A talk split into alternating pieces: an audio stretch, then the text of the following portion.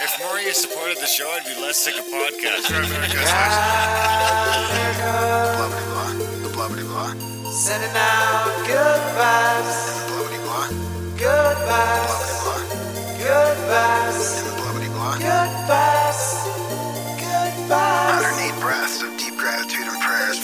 and protection. And put on a didgeridoo and shamanic drumming track.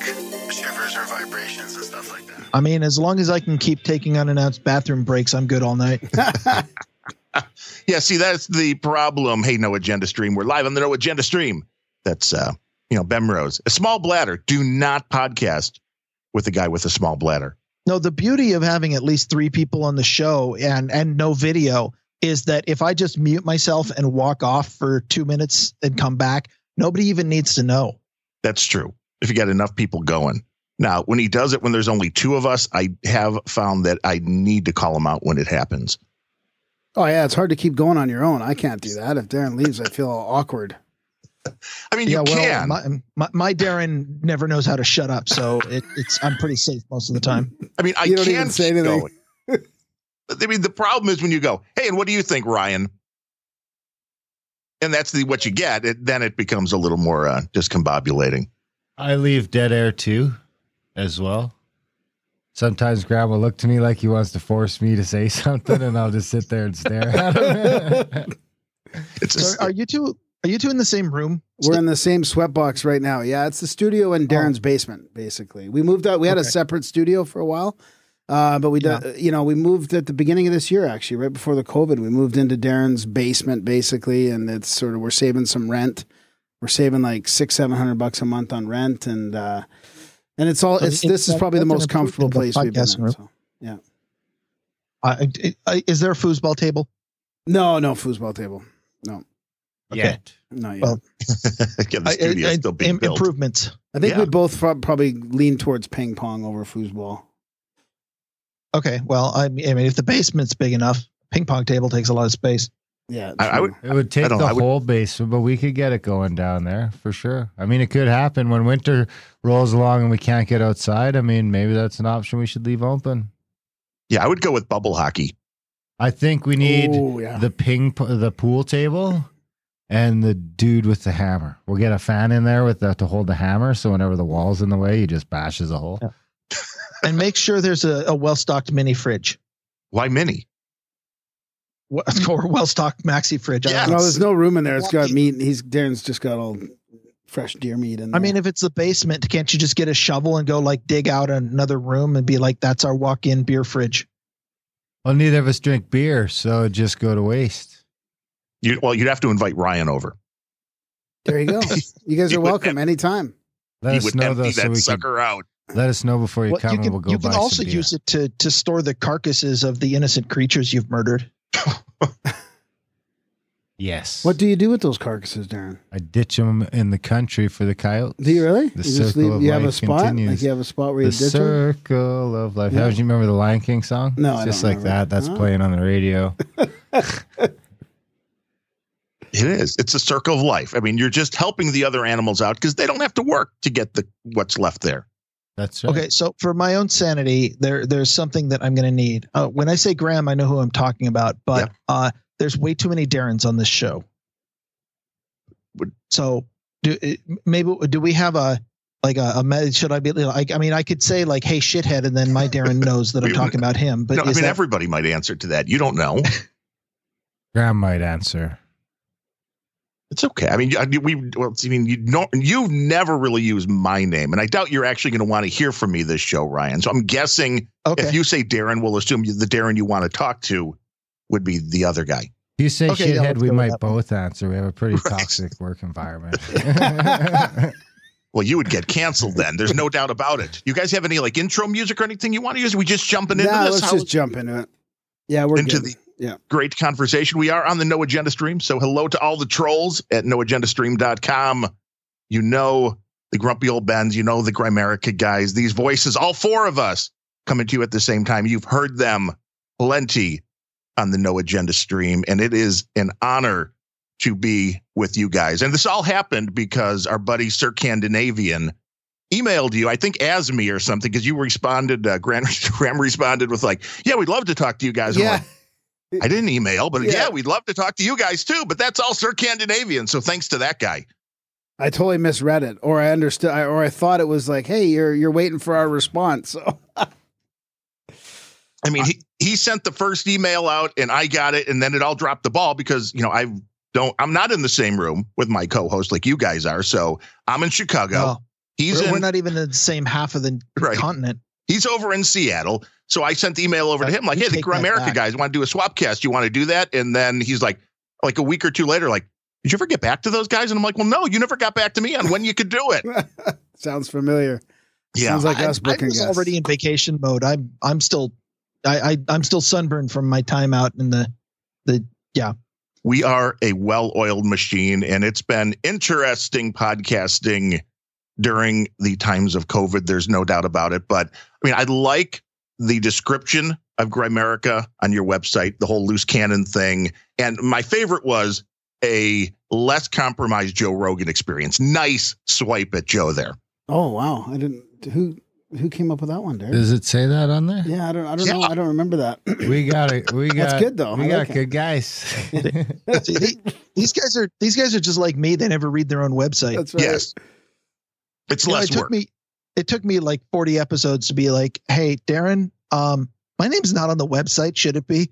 no it's easier to change co-host that way we just started talking and we wanted to have interesting conversations with interesting people and this is like seven seven and a half years ago almost and we thought you know we just we don't want to have to follow any kind of rules or any agenda or anything like that we just want to have conversations with people you know mainly about interesting things that the mainstream doesn't talk about mysteries and And- uh, it- it UFOs and turns out that- It turns out that's a pretty winning formula. There are a lot of people out there who I, I you know, after exposure to the mainstream and and to what passes for entertainment from Hollywood are like, I'd just like to hear real people talking. yeah honest conversation yeah Kind of a winning conversation. Yep, exactly. Do you guys have guests on, or I listened to a few of your shows, your recent ones? I mean, you guys have a great show. You know, you get into some of the stuff like No Agenda and a lot of it's a little bit of media deconstruction, and I mean a lot of the same sort of thoughts and and views that we have about what's going on.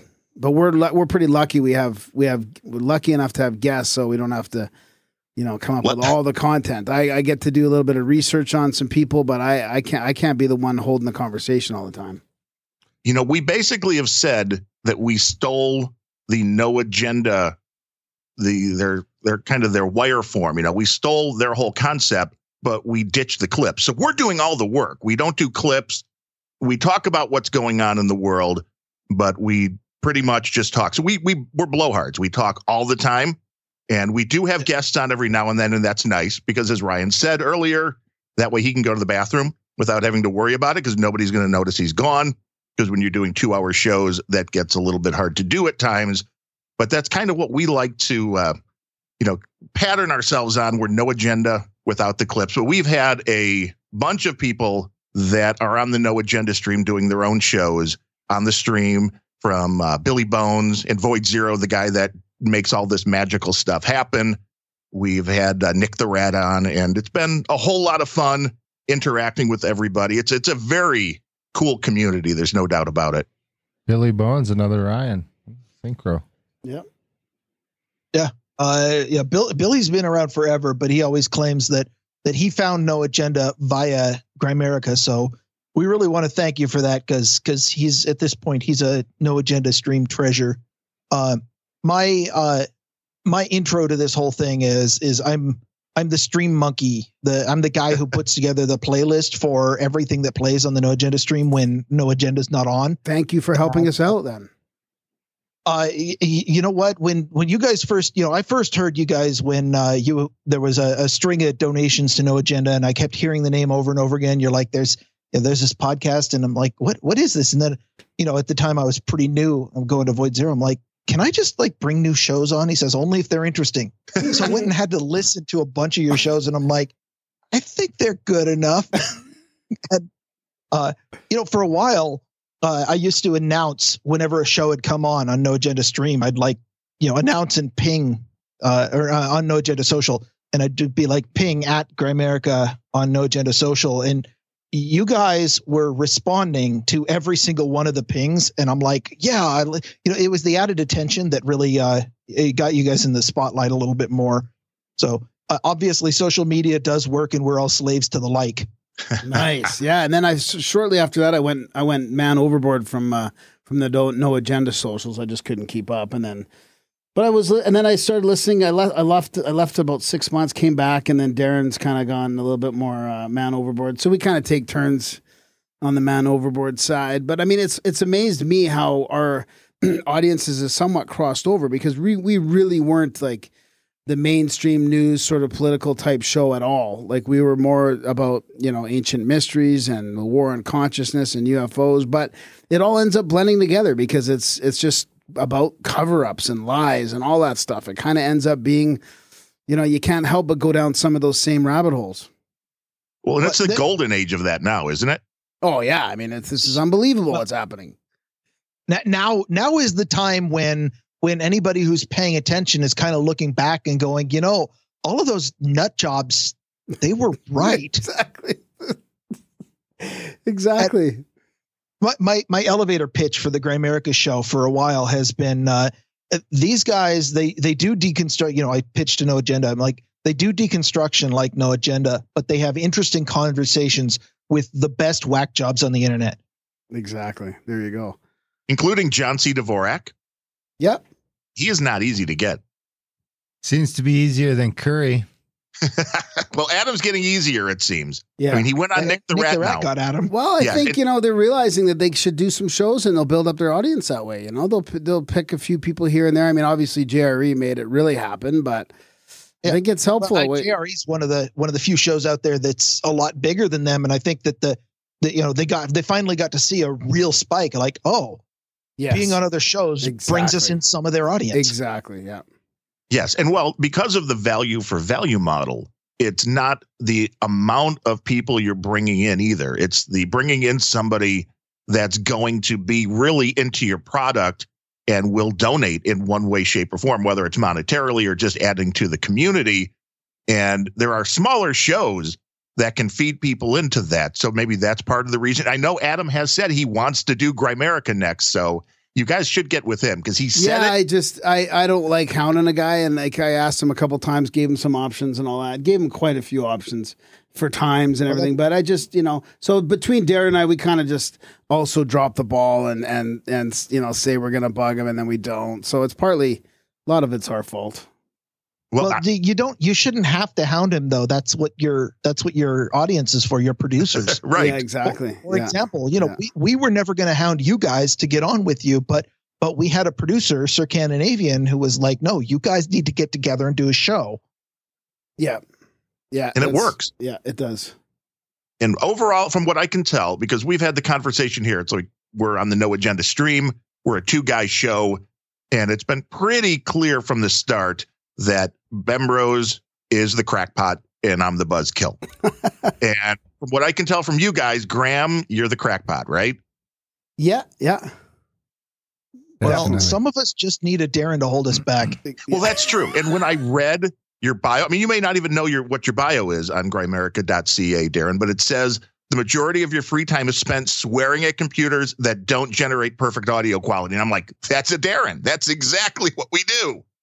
Because that's what I do all the time. We've been through what four or five different voiceover IP thing, systems that we've tried using for the show. We finally got to Clean Feed, which of course we had a problem tonight with Clean Feed. So this is why we have the beautiful Motu box that Adam uses. And it's a great system because we're doing this live with Grimerica coming in on Skype and Bemrose coming in on Clean Feed and everything going into the Motu and then going out to the No Agenda stream live. It's a beautiful thing technology when it works.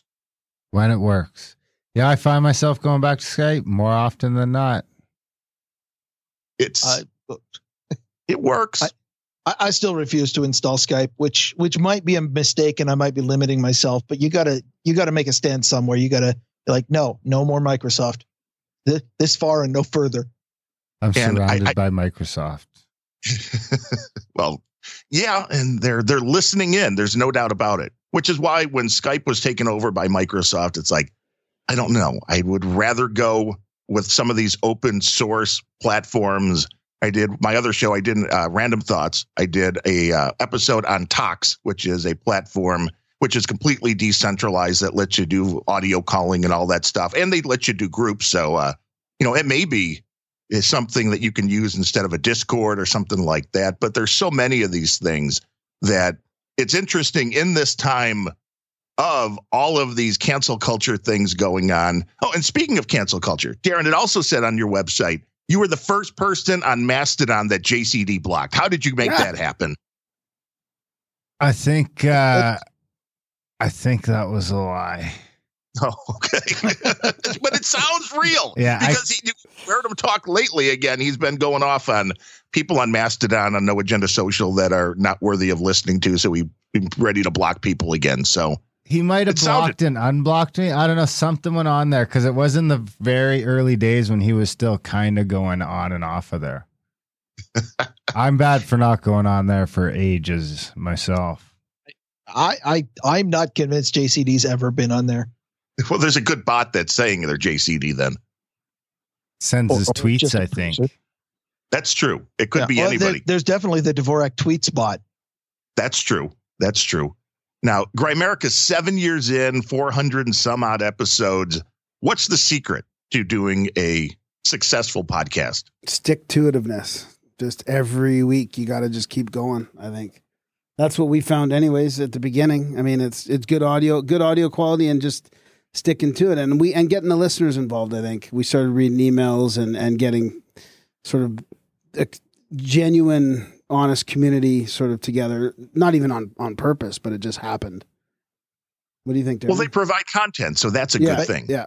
Yeah, people wanted to share their stories. Like we were we were going to, you know, read people's UFO sightings and strange experiences and that just opened up a whole different world. The synchronicities coming in from all our listeners and that sort of I think was a big part of it, but also just doing it every every week, you know, uh, no matter what, which is what the what the no agenda guys do too. It's very very I mean ours is way less strict than theirs. Well, that's the main thing, especially if you're not semi famous like Adam and John. I mean, most podcasts never get to episode 10 because, you know, you're only going to get a couple of downloads, man. It takes a long time to start building an audience, years before you're getting to anything where you're actually generating emails and, you know, donations take even longer than that. Well, and do you think that this new, I mean, I don't know how bad it is up north of the border, but in the United States, over about the last, um, probably starting eight to 10 years ago, the whole concept of everybody gets a trophy, we don't keep scoring Little League games and all this stuff, I think it's ruining every kid growing up now when they try to do something. You know, they start a podcast, and because everybody told them they're great and everything they do is going to be awesome, when they put a podcast out and they do five episodes and nobody downloads it, they're like, oh, and they quit. I don't think it's well, we kind of have that problem here too, but I don't think I don't think it's a new phenomenon so much. I mean, 20, 30 years ago it was, you know, half finished screenplays or never started screenplays or just talked about screenplays. And then True. before that it was books or, you know, even down to I'm going to go to see France for fuck's sakes and that just never happens, right? It's just this this these you, you know, podcasting would definitely be at like the far sort of further sort of end of that spectrum of of leaning out, but it, then in other ways it's sort of an easier one because it's it's you know you can get into it for next to nothing cost wise. You don't have to leave your house. Um, Yeah, the the barrier to entry is for podcasting is so low these days that anybody can do it. And and don't get me wrong, that is an excellent thing because it means that podcasts get made that that might be really really good and never get made at all. But I think that you know you you need to apply Sturgeon's law to the the area of podcasting as well, which which is that ninety percent of everything is crap, and you need to filter it. And the you know th- that law has been constant throughout human history, but in the days of the internet, you you get these search indexes that that bubble up and show you all of the crap. So if you throw a dartboard at all of the podcasts out there, you're going to get somebody's uh you know the, their their diary that has six episodes and quit because that's just the vast majority of them so it it really helps to have a good filter for uh, what is good out there, and that's I think the the main reason why having a, a solid community is so nice. Because you know, if I might bring it back to the no agenda stream, um, I, I don't I don't go to Apple Podcasts or, or Podomatic or somewhere and just start looking through the indexes to find what to put on the stream. Everything we play comes from word of mouth, and and a lot of it is is people who've been hit in the mouth and are really you know understand this is what we you know this is this is what we're doing. We're we're trying you know we're all kind of on the same wavelength. At, at least it turns out that way, and a lot of the podcasts that make it tend to be that way. That's you- probably where most podcasts, I would say that's where like three quarters of maybe more of all podcasts are discovered is word of mouth. There's no doubt. And that is because marketing, most podcasters aren't great at marketing, or you definitely don't have a lot of money to spend on marketing. So you're really hoping to be able to do a show that's good enough that people want to send it over to their friends, send clips over, which is why the animated No Agenda is genius. Which, if you haven't seen that channel on uh, YouTube, it's awesome. Where uh, Dame Jennifer takes little clips of the show animates them into cartoon form and puts them up, which takes a show like No Agenda at normally three hours long that a lot of people are like, hey, I can't, I can't get into that. I don't have that kind of time. This gives them a way to kind of dip their toes in. And if they start watching these little videos and go, okay, I like what these guys are saying, then you get them over to the, you know, three hour time suck where, you know, it's much easier to watch a five minute video. Yeah, I agree. Would you guys think that? Are you surprised that there hasn't been more censorship for for podcasts yet? That we're sort You of know- still able to fly under the radar a little bit. I mean, it's getting there. I don't think there's any question about it. It's uh, the YouTube stuff, they're hitting a lot quicker. So even if you have a podcast, even with the dumb stuff like using, you know, music in the background or something that happens for 20 seconds, I know that happens all the time to Nick the Rat, and they end up taking your thing down or you can't monetize it. For content, I think at this point, a lot of people are getting by under the radar because people don't have the time to listen to the content and somebody would have to complain in order for you to get flagged. Although there's new services out there now. There was a guy on twitter paul the book guy another no agenda guy that was talking about a service called i think it's descript and they do podcasting stuff but they're using lyrebird. I did an episode above my other show about this months ago too which it's the ai that learns your voice and what they're selling is, hey, you're doing a podcast right now and you mess up and you say the wrong word. Well, you could go back. It's going to give you a transcription of your show. And if you accidentally said Darren when you should have said Ryan, well, you could just go over and do a text edit and change the name and it knows your voice. It will make a audio file that sounds like you saying whatever it is, even if you've never said the word. And that's some weird stuff. But the fact that they can do That, that transcriptions, frightens me. no, it does. But the fact that they can do these transcriptions now is, I think, a really bad thing for a lot of podcasts that are flying under the radar because it's much easier to search those keywords in text form than it is audio. yeah, yeah. I think part of the problem is audio is really easy and cheap to sort of take under your own control. And I Yes. think another part of the problem is if a couple of these like videos tough, man. I don't I think a lot of people that are always like, well, just start a new YouTube. And it's like, well, Right. fucking videos like nearly impossible to try and host and have it work at a high level with any real sort of stress from users. Um, you know, if that goes down another magnitude and compression or two, then that'll all change that game. And I think you'll see a ton. But I think, you know, for Spotify and Apple, Apple and Spotify kind of got the the market run. I don't know who the other Android competitor will be, but I would say between Spotify, Apple, and whoever the top Android was, you probably get 95 or 98%. Um, they don't want to start breeding competition. And all of a sudden, it doesn't take a billion dollars to compete. Right. You don't have to be willing to lose, you know, millions of dollars a year or hundreds of millions of dollars a year for market share. You can just like, you know, start hosting audio for for fairly cheap. I mean, you're seeing a couple people try to do that already. They're, you know, trying to do it the wrong way, I would argue, by monetizing it and things like that. But, you know, like we're poised to pull the trigger now. We could go tomorrow and be on our own um on our own server. server. Right, which is and no agenda. That's where they can't be it can't be taken away when you've got your MP3s are hosted on your own server. Where unlike video, almost everybody doing video is uploading it to a third party, whether it's YouTube or BitChute or anything like that. Almost nobody is hosting their own video. And if you did, if you could host your own video, you could definitely also be much harder to cancel. But I was surprised after Adam's Joe Rogan experience. I think it was on the Nick the Rat show that he mentioned just people looking up the show notes. And when Adam does the show notes, he also includes audio clips. So the the bandwidth could be extraneous. And he said after the Joe Rogan thing, the bandwidth bill for people just going to the show notes went up like a thousand dollars a month. And it's like, holy crap, that's a lot of bandwidth. Yeah. Yeah, that's sort of why we haven't done it yet. You know, we've got our servers are in the same farm as the No Agenda servers, and um, we're just sort of it gets going to get expensive, you know, and we'd rather a the support isn't quite where it needs to be to start spending that kind of money on hosting.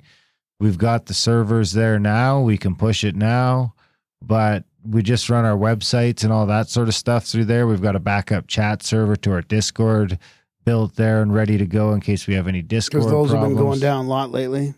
Right. Yeah, so Yeah. we, we not not just going down, but it.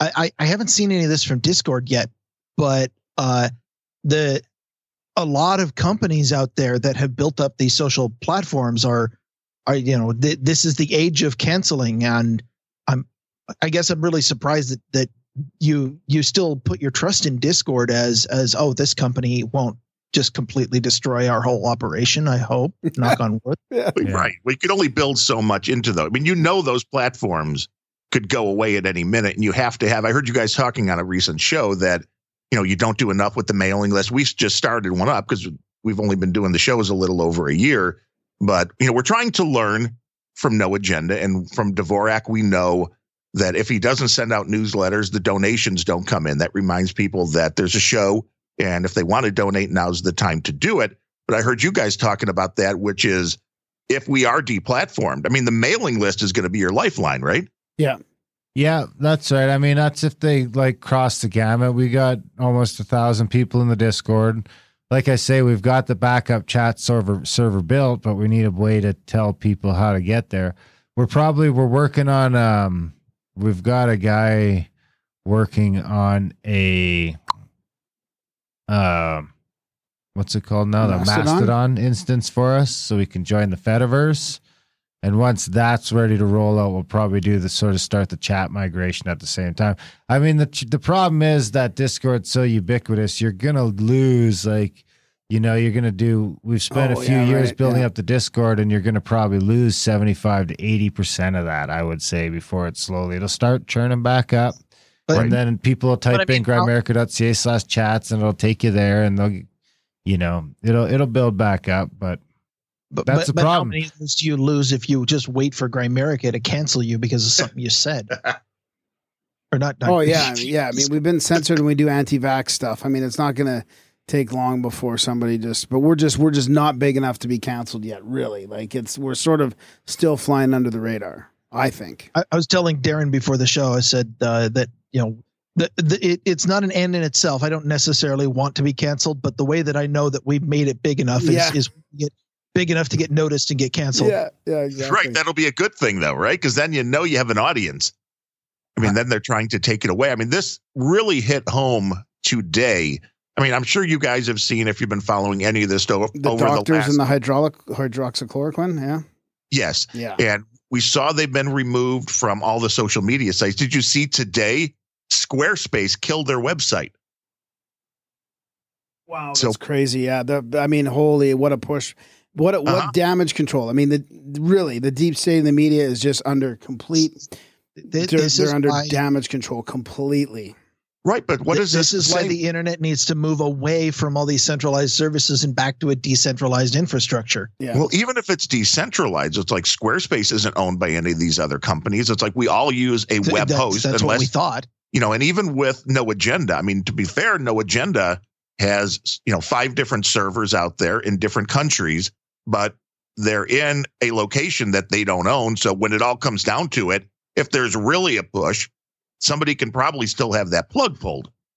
It's a lot Please- harder. Please don't please don't give the cancelers any ideas, it's, a, Darren. it's a lot harder, but you know, it could be. It's really sad when people are now going to your web host and going, "Yeah, you need to uh, you need to pull this." It's like, well, what terms of service and since when did the United States of America bow down to the WHO that if you're giving health advice that doesn't go along with the WHO, we will take you off every social media platform, we'll remove your website.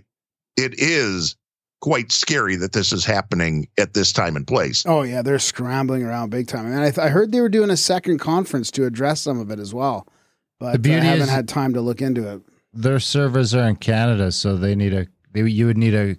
You would need to go through the court system to shut down their servers. True, which is why Void picked those, I believe. Yeah, that's why. That's why our guy picked them too. I think uh, I think what happened to uh, you're you're familiar with New Project Two, the uh, Dick Masterson's Patreon alternative. I think what happened to to them was probably an important object lesson in in what exactly is possible to do out there. Uh, you're you're familiar with this one? No, It was uh uh well uh, Dick Masterson who uh, is a uh, is he the rapist one? No, he, that's Danny. He's the Dick Show guy. Yeah, he, he he does the dick show where he is highly highly politically incorrect uh, but he got uh, booted from patreon very early and said well forget this. I'll just make my own patreon with blackjack and hookers. And he, he started a it was called new project 2 which was uh, if effectively the same thing but saying you know we don't censor anybody. Uh, you know it was it was invite only so you had to be a, a you know you had to get an invite. It wasn't just for anyone.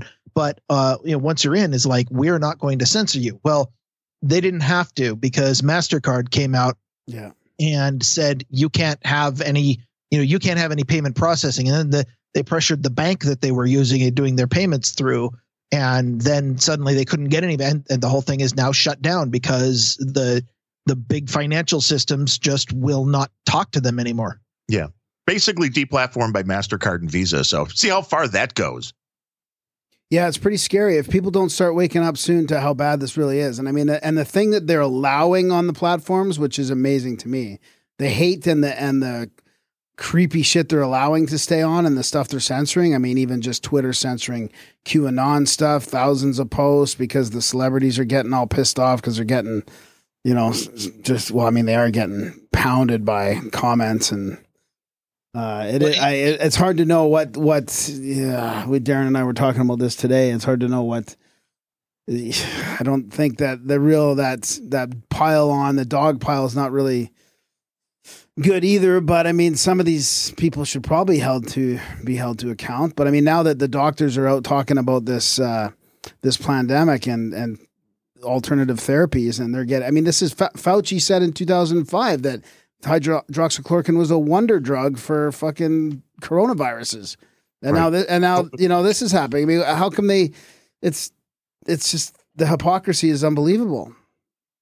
Well, is. the, the scary thing about these these deplatformings is not just you know oh oh you broke our rules and therefore we're deplatforming it's it's that there are for most of this stuff there are no rules it's exactly. it's some kind of vague mission statement like we don't like people to offend each other or something Yeah. like that or, or, or you can't go against the WHO now, but you could about six months ago. You agree with them, but now you don't Yeah. because they changed and their the mind as so- well. I mean, and the rules are so vague and wide open that you you they can literally do it to anybody at any time at their discretion and you have no recourse and i think that's that's really the you know if if there was a, a strict set of rules even if the set of rules was even longer than say the instagram terms of service or something then i would go through and read every one of them just to make sure like okay this is a rule this is a rule this is a rule. And then i can decide whether or not i want to use that platform. But when you roll in and the the rules are not written down Yeah. they are so incredibly vague that they can just be subjectively applied to anybody. And then it is so readily and easily available to find examples of the rules being applied you know they're they're being applied inconsistently on on one hand you've got you know tweets from somebody who is just completely deplatformed and dehumaned because they said you know it, it's okay to be white and on the other hand you've got some hollywood dumbass saying that you know they're calling for the assassination of the president and those are allowed Yeah. Yeah. Well, yeah, selective So, prosecution. Didn't we just find out that you know they can just tell you if you're a barber or a restaurant owner or whatever the fuck they can tell you that you're canceled too? I mean, honestly, that's the cancellation has gone way past the internet. We're we're living in a world now where just the government can say you can't operate. You're done. You mean because of the COVID thing or actual like council culture? Shit, well, COVID thing seems like cancel culture to me. I mean, well, the- I don't the- see the any. COVID I don't see any any stipulations for for for diseases for shutting down freedom. We're certainly Right, giving right. them the reason to use. Well, in in in the state of Washington on the left coast, I've I've actually studied what this is. Apparently, uh, it uh, in June of 2019, the uh, Democrat supermajority in the state legislature passed an act that got almost no press at all. I had to go digging through the Secretary of State website to find it. Uh, that gives just says in the case of a declared emergency, then the governor, I mean, effectively what it says is the governor gets the ability to take over the entire powers of the legislature through his proclamations. And this got almost no press at the time, but it's almost as if they knew what they were going to do with it because five months after this thing passed, bam, state of emergency. And then the governor is going out and issuing proclamations left and right. And the, you know, the scariest thing that they did is, is now the, you know, because people are like, this, this is bullshit. I'm not going to follow your rules. Um, he, he's now doing things like, uh, if you let somebody in without a mask, we're just going to repeal your business license.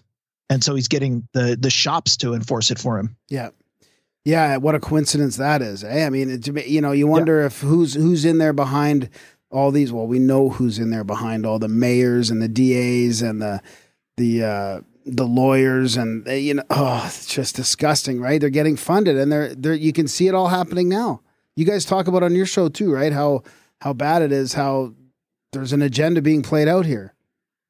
Yeah, and and I I don't like to you know. I- Honestly, talking to you guys, I feel like a total conspiracy neophyte because while while I like to I like to investigate conspiracy theories, I don't really go in on any of the ones that I can't you know do my own research and find my own evidence for. And frankly, there's a lot of evidence out there, but eh, even ten months ago, uh, things like saying things like uh, you know the the Democrat Party is intent on uh, destroying the Constitution of the United States and uh, you know de- de- completely collapsing the economy.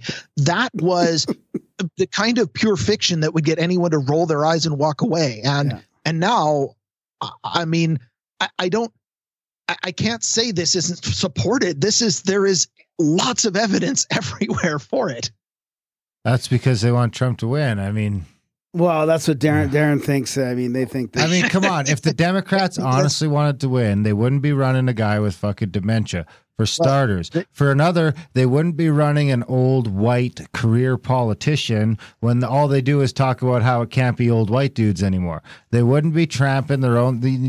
It's so fucking obvious. Like we were, Graham and I were talking about it a couple hours ago. They just want Trump to win because it's the ultimate fucking thing. They just crammed through six trillion dollars of upward wealth fucking transfer that the people will be paying back forever or, or until the system crams, and nobody Right. gives a flying fuck because all they care about is Trump's a piece of shit.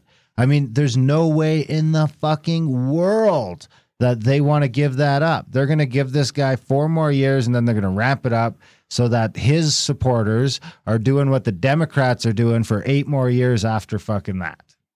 And Well, it's all the time, they're going to be cramming through that same legislation you're talking about, and no one fucking notices. Nobody Well, fucking I- cares. And it's also going to really add fuel to all of these fires that are already going on in the major cities here Yeah, with the yeah, rioting, yeah. looting, because I can tell you, the people that are out there, the useful idiots that are doing the bidding of groups like the Black Lives Matter global organization and George Soros's organization, they are the ones, if Trump wins, are going to go right back out in full force and start burning crap down because they're not going to believe the election's fair. Well, the Trump side I- might do that at this point now too. Yeah, True. either way, it's I mean, we're kind of at that precipice where you know it's like the, The- the side there's that no good me is discourse anymore. The side that scares me is is not the SJW side and it's not the Trump side. It's it's the group of people who have spent their entire lives just wanting to be left alone. You know, uh, most of the people I talk to think that I'm a complete whack job because if I say the word politics, they're like, I don't want to talk about politics. Nobody wants to talk about politics. A lot of them really just want to be like, no, just don't bother me. and when, when those people become active, that's when the system collapses. Yeah, you mentioned that on your last show. That it's a great point. It's if they get if they get riled to the point where they get out of their house because they're afraid for their safety or they're just had enough of this or whatever, that's when it's gonna. or they've been out of work for five Yep. months Yep. and the money's out. Yeah, that's that's a problem, and you're right, Darren. Discord is gone, and I think of not well, not the computer co- company Discord, but maybe they will be too. No, that's later. But discourse is gone, and I think that is because people have now been trained to do most of their talking online on social media sites like Twitter and Facebag, rather than having face-to-face conversations where it's a lot harder to just discount somebody for what they're saying or to call them a douchebag. And this is so easy to do online that anybody that actually tries to have a legitimate conversation with anyone Blocked. they don't personally know on something like Twitter, you're wasting your time. Well, now even if you do go out, I mean, we're going we're under an initiation right now with the masks and the and the isolation. I mean, that's right out of like a cult initiation. And now you're going to go out and you're not even going to be able to communicate properly with people because you can't even read their facial expression or hear them talk. So you're going to be stuck on the internet at home, and when you do go out, you're going to be scared of each other. I mean, it's the it's like the perfect scenario, all based on ambiguous testing data and fucked up statistics. I mean, that's right on their own website. I mean, it's unbelievable how It's like this was planned. yeah, almost. You know, I, I, I do believe that the virus is real, but I do believe it has been jumped on for various reasons, and a I- lot I of the data that- is completely I believe that the common cold is real too. I, you you if if you are trying to set up all of what's going on today, you don't have to engineer a virus. You have to use Just- coronavirus. It's the Wait- perfect candidate Wait for for this. one to come along. Yeah. It's the perfect candidate because you do these tests, these PCR tests, and it shows it could be almost anything. It could be the cold, it could be the flu, it could be pneumonia, it could be COVID nineteen. It's it's the perfect thing because you're going to get people going no matter what you no matter what it is. There's going to be a percentage of people that test positive no matter what. With these tests, I mean, I thought they were using better testing, but they're not. They're still using this PCR testing.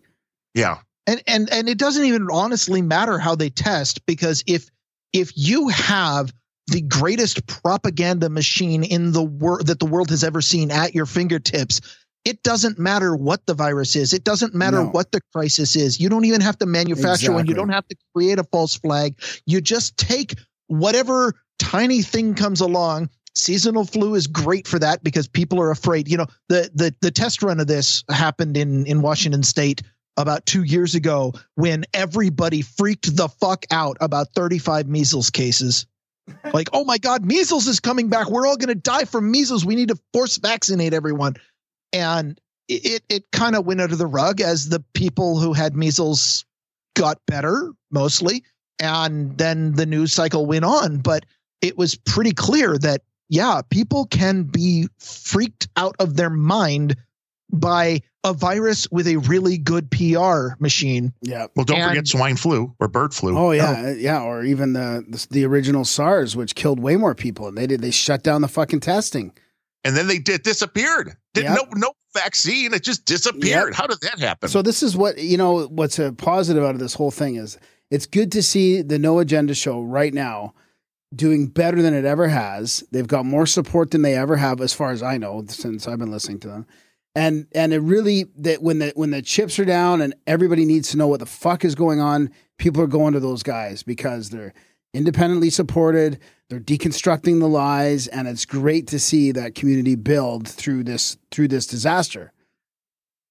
It is. And the weirdest thing that I've seen during this is the the two paths crossing of two what you would think are would be completely different media types, and that is the No Agenda show and Bill O'Reilly. Because my parents are big O'Reilly fans. I got them a subscription to his, you know, thing like 70 bucks a year. He has a four nights a week newscast. And he is saying exactly what No Agenda is saying. And I'm like, holy crap, this is bizarre. And you put those two guys together, it's like, okay, you could say what you want. You know, well, Dvorak's just a tech, you know, writer and Curry was an ex VJ. They're just crackpots. But here's a guy that's actually been doing serious journalism for 40, 50 years. And when these these two groups are saying the same thing, that's when I really kind of stood up and went, there's something weird going on here. Yeah. Yeah. Huh. And there is. And the world's coming to an end. That's exactly what it is. But uh, you oh know, yeah, some of the things that are the fascinating conspiracies now that that are intriguing to me is you, you got a guy like if if if you guys have a chance, listen to Chris Knowles on Aeon Byte, or he's been on a on a couple shows, but I mean he's he's kind of peeling together or pulling peeling off all these layers of the occult synchronicities between the Maxwell case and UFOs and Aleister Crowley in New Hampshire and you know I mean the the connections of the contemporary trafficking maybe even satanic ritual abuse to to UFOs and to the deep state go back to to the guy that uh, started up the Jet Propulsion Laboratory and he was working with uh, is he the guy from Skeptiko that you had on? no, no, that's Alex Tsakiris. No, um, Okay. he was on. Actually, he was probably on Alex's show not too long ago. Chris Knowles has a is his blog is a Secret Sun blog, but I mean, you know, these connections. It just it just makes you think like, how can this be possible? All these connections going back like almost a hundred years. You know, deep state connections and occult, and you know that um, Jack Parsons and Hubbard and Maxwell's sisters husband's dad summoning shit in the desert and starting up the jet propulsion laboratory. I mean, how you can't, you can't get any crazy. Reality is just just shattering right now. Well, in the deep state, there's no question that's real. And I do believe that that's who Trump pissed off by winning the election was the deep state who thought Hillary was just going to fly right on in and uh, and do what the Clintons do. But Well, yeah, and Hillary was going to disclose UFOs apparently, and she made that statement in New Hampshire in a small little town. Coincidentally, that a guy in that town that was it, I think he was working for the newspaper, got arrested uh, for child porn. I think he was a BLM guy, actually, out of that Right. same town. Saw that. And then the UFO day was the day that Ghislaine got arrested, and then the next day that MUFON guy got arrested for child porn. I mean, it, it's it, it, it's the connections are unbelievable. And this is close to the place where Aleister Crowley summoned Lam. I believe it was that summoning, but he was living in that New Hampshire for a couple years, which happened to be where Ghislaine was, right down the road from Betty and Barney Hill, who were the first major abduction case that came out. I mean, it's it goes goes so deep. and I'm guessing you don't believe Jeffrey Epstein killed himself. Yeah. So, I mean, I don't. I Oh. don't believe that Ghislaine Maxwell killed herself either. yeah. Tomorrow. Yeah. Yeah. I mean, I think Jeff's still alive. He's he was taken by Mossad. I think he was extracted. I That would also, make good sense. I also It- it- don't believe you- that anyone accidentally wins elections. No, no, I, don't would agree there's with you there. No, I would agree with I, you I think that I think that winning an election these days is is proof that you're crooked and corrupt and don't deserve the job. but No, the, I uh, mean, like, I don't think, like, I don't think they're counting votes. You don't think so at all? No, I think it's all a fucking facade, man. Maybe at What? the local level, but down to the president and that stuff, nah, I don't think so. I, I've I've lost that. That whole system of the whole that vote night, you know, when Hillary was way up in the polls and division of Trump the and military Oh, I don't industrial know. I complex. don't know. I wouldn't even see. And and I'm the crackpot here. Well, I will say that the first person that assured me that Trump was going to win this election is the guy that gave Obama his first job when he got to Chicago. I know this guy, and he was wearing a MAGA hat the one day and said, No, Hillary's not winning this one. And it came to fruition. So I, there might be something to be said for all this stuff being uh, written down before it happens. The, voting maybe doesn't really matter much. you know what what blows me away is if you dig deep you're, you're talking about all these connections are there and, and and frankly every single time that i go listen to a, a you know a conspiracy minded podcast or or even just one that that goes out and you know like yours that you're i i hope you don't take this as an insult. I don't actually consider you guys to be a conspiracy podcast. I consider you guys to be a podcast that that keeps an open mind and looks at a lot of available data and is awash in in just stuff that that that fails the the original original sniff test Exactly, because we've all been you know we've all seen so much of the mainstream news that we're like well that doesn't conform to what i believe. And and just keeping your mind open is is important. But the the thing that amazes me about all of these connections is that yeah they're there if if you keep an open mind and you see it. But what blows me away is that they the the powers that be have just kind of stopped trying to deny it Exactly. They put it out there. They're they're putting out the symbolism. They're and and some of It's sometimes you're thinking they're just trolling everybody. They're either really they're really they think it's really important to throw this stuff out there so that we all make these connections, or they're just trolling big time. I mean, I- and I- I, don't know what the answer. Like we don't have the answers here, and I I think I take that as a compliment. I mean, the more we learn and the more we go down this, I don't know fucking anything, right? All it's easier to pick out the lies and the hypocrisy right now from their own data, their own like the stuff that the No Agenda show does, or the stuff that you know is even coming out of these institutions. It's easy to pick that apart, but that doesn't mean we know the truth. Well, it's it's easy because nobody there nobody's bothering to deny it anymore. They're just saying, yeah, we're we're totally inconsistent because you people we we have successfully bred out of Western culture the ability to think for yourselves or or think critically about any of this stuff anymore. Yep. And we know that you're so brainwashed that we don't have to try to hide anything anymore. Well, I yeah, mean, but if you believe that, why are all the uh, why are all the things going on where people are being canceled and things being deleted? Then, if if people are so stupid, how come this information's being scrubbed? Because they can't take us to the gulag yet. that could be. yet. That could be. because they're Like, they're uh, they're slowly eroding well quickly now our trust in western civilization completely the institutions the the infrastructure it's completely our trust is completely gone i mean did you see the how snopes uh, fact checked the the wayfair conspiracy like and this happened quickly i mean they jumped on that that wayfair thing Like- came down like they and had the, it ready. The, the media fucking jumped on that damage control and snopes says it's not happening. They're not tra- trafficking kids because we asked them and they said no. Yeah, good job.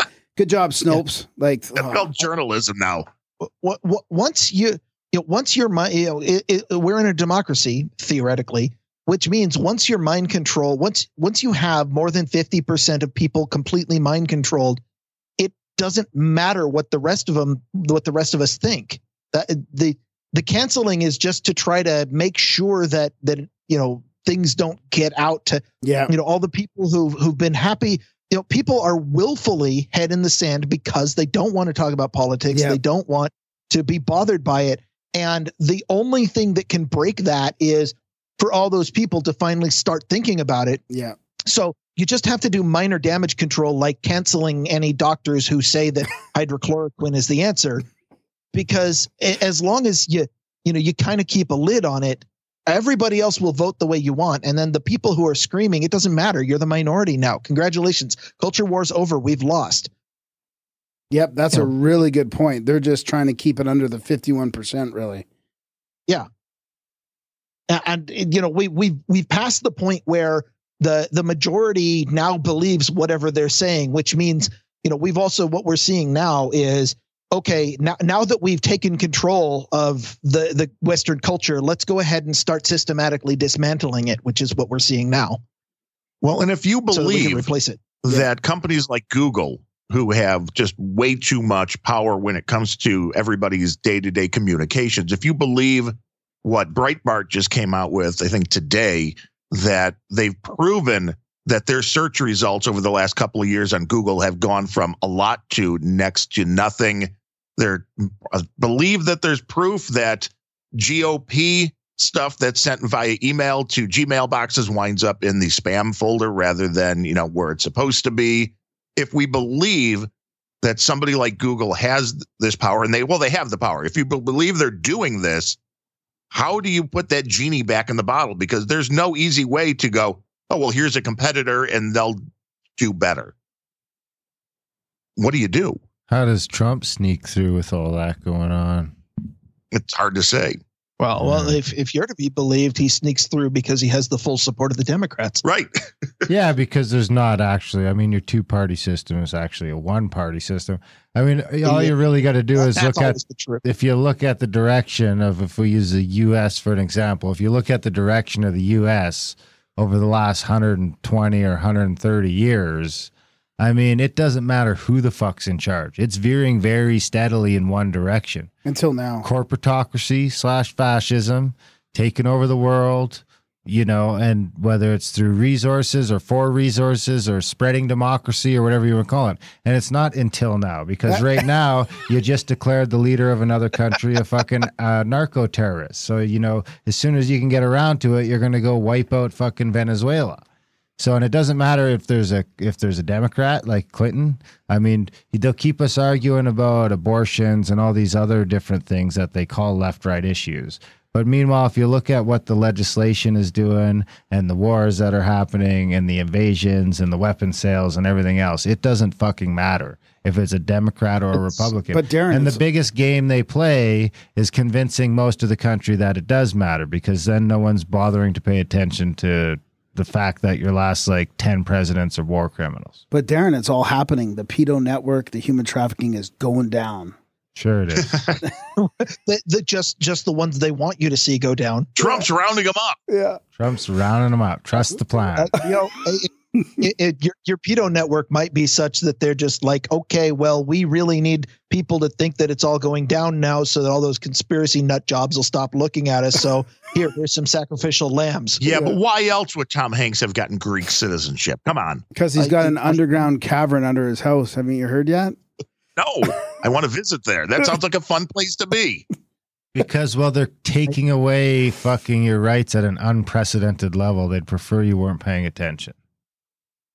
Well, that's that's the standard rules of of bike shedding, uh, which is yeah, you know, if you want to keep people from paying attention to the things that matter, you just get them to argue vehemently about things that don't matter, which is pretty much a description of all of the left versus right issues that are huge right now. Masks, Like, you know, Uh, vaccines, it- yeah, all of it. uh, yeah, Racism. abortion, immigration. Yeah, don't forget Yeah. racism. I mean, that is the number one thing that Yeah. came out of the Barack Obama presidency, which is an interesting thing because as a kid growing up in the 70s and 80s, that was always the thing was, well, the racial thing will never be over until there's a black president. Then boom, we have one. Not only do we have a black president, he wins in a landslide, wins re-election in a landslide. Now, Biden and Obama, they had eight years. I never once heard the word systemic racism or uh, systematic racism come out of either one of their mouths about something they wanted to fix over their eight years. So I don't know how it came up now, but you'll notice the whole racism thing has gotten way worse once Obama was president. And I played a clip the other day, one of the rare clips of Luther Campbell from Two Live Crew from 30 years ago saying, you know, censorship sucks. They're coming for you. They're going to tell you who you can screw. And they're pissed off because our audience is black, white, Mexican, all together, all having a good time. And if we're all together, that's what they're afraid of. And it seems like it's more true today than it was 30 years ago. Yep. Yeah, that's So- that's one hundred percent what it's about. And now they've they've they've taken that from from black versus white to man versus woman to old versus young to mass versus no mass to scared versus not scared to I mean Divide just conquer. Just Yeah. continue divide and rule. Yeah, they've already conquered. They just don't want to lose their spot. They, they they don't want us to ever realize that you know we probably agree on more than we disagree on at the end of the day if we just shut off the fucking TV Yeah. And the internet. and the internet. I mean, Well- Orwell could never have predicted we'd put the telly screen in our pocket. Oh, yeah. And have it listening to us nonstop. And what, Yeah. where do you guys sit with that? Because we've talked about that quite a bit on Grumpy Old Bens. And there's a lot of people, like Ryan's one of them, who hates the Amazon tubes and the Google things and says they're horrible privacy issues related to them, which I agree. I understand that they could be used for some really bad stuff. But Even my phone's in a drawer right now. well, see, that's it. Uh, 95% of the people that will go, Oh, I would never have one of those Amazon tubes are saying so with a cell phone in their hand. And it's like, that isn't one of those tubes. And you carry it with you everywhere you go. That is, uh, you know, that to me is a way bigger privacy issue having a cell phone that you carry with you everywhere you go rather than something that maybe sits in your bedroom and plays music. Yeah. I Well, agree. I Darren- mean, I shut off trying to my Hey Siri, but you got to get rid of the cell phone. I mean, that's a big part of the thing. I mean, the, the thing is that for real change, that's sort of what it is. And those are the hard things to do is it's not arguing on Twitter, your point or wherever isn't going to do fuck all. I mean, having Right. conversations like this to, to will help a bit, but the not going on Twitter, not going on Instagram, not going on Facebook, not not supporting at all or using those things like not having cable. Period. You know, you know, I like how many people who scream fake news are still paying for cable. I mean, they're all the same fucking demon. So if you're paying for cable for HBO or for this or for that, but you don't care about CNN, I mean that all they're all ending up in the same fucking pockets. Yeah, there's like But- six different media companies that own everything. Five But now. my Netflix originals. Well, yeah, I mean that's that's the thing. That's where you got to make a choice. I mean, th- those are those real tough choices to make because it's when you stop using when when we as a group stop using it en masse, then you know that's when we might see change. When we can be convinced we don't need a, a cell phone. Oh, I can't. I can't I mean, go without mine. now I've we're- got well, exactly. audiobooks and podcasts on there. But why and, couldn't it be an iPod still? Zoom and uh, Why couldn't know, it be an iPod? Why couldn't your Zoom just be on your computer? my Zoom? because well, those are the sacrifices that we're making as a culture to have to you know we're giving it up we're giving up our culture through social media and all that and we're giving up our privacy and all that and it's just so that because we need to have the cell phone i mean i'm just as bad well, it's work too. i'm like just as bad it's, as it's- you exactly Yeah, we're getting three different email accounts. and, i would you know, argue we're a decade away from mandatory cell phones where it will not be a fucking option not to have Uh, a cell phone. until- it might not be a until- bill anymore. Everyone just gets a cell. That's how they'll sell it to us. Oh, everyone just gets a free cell phone. Y'all get a free cell phone. Even even if they give me a free cell phone, they can't make me carry it with me until they implant it in my body, and that's maybe may. maybe twelve years away. Well, that's coming Plus- before that. I mean, that's coming next. Uh, But I, think- mean, they've got 95% saturation now. So if they can make them free and get that up to to 99.9 or even 990 people out of every 1000 people, then they're going to fucking triangulate you anyway. It's like Batman Yeah. Dark Knight. Uh, that that's a scary thing. I uh, I mean, I can go. I can leave my cell phone in the drawer when I go out on on my five mile walk. I, I do that anyway. But you know, cameras being everywhere, I- I don't have to take a cell phone with me. I don't have to take this. You know, they can they can just watch me trace me from camera to camera to camera everywhere I go, without me having to carry anything on me. Well, yeah, even in the suburbs now with the ring cameras. I mean, can anybody go anywhere without you getting on camera within like a house or two of your house? I mean, that's you go down the street, boom, you're going to be caught on one of those cameras. Yeah. well, that's what I. So this is what I'm afraid of when the vaccine comes. Like, But I thought they were going to give up. I thought they were going to give up on the vaccine push because this is hardly still in pandemic fa- or pandemic phase. But I think I think that there, we're going to have to make a choice soon whether we take the jab or not.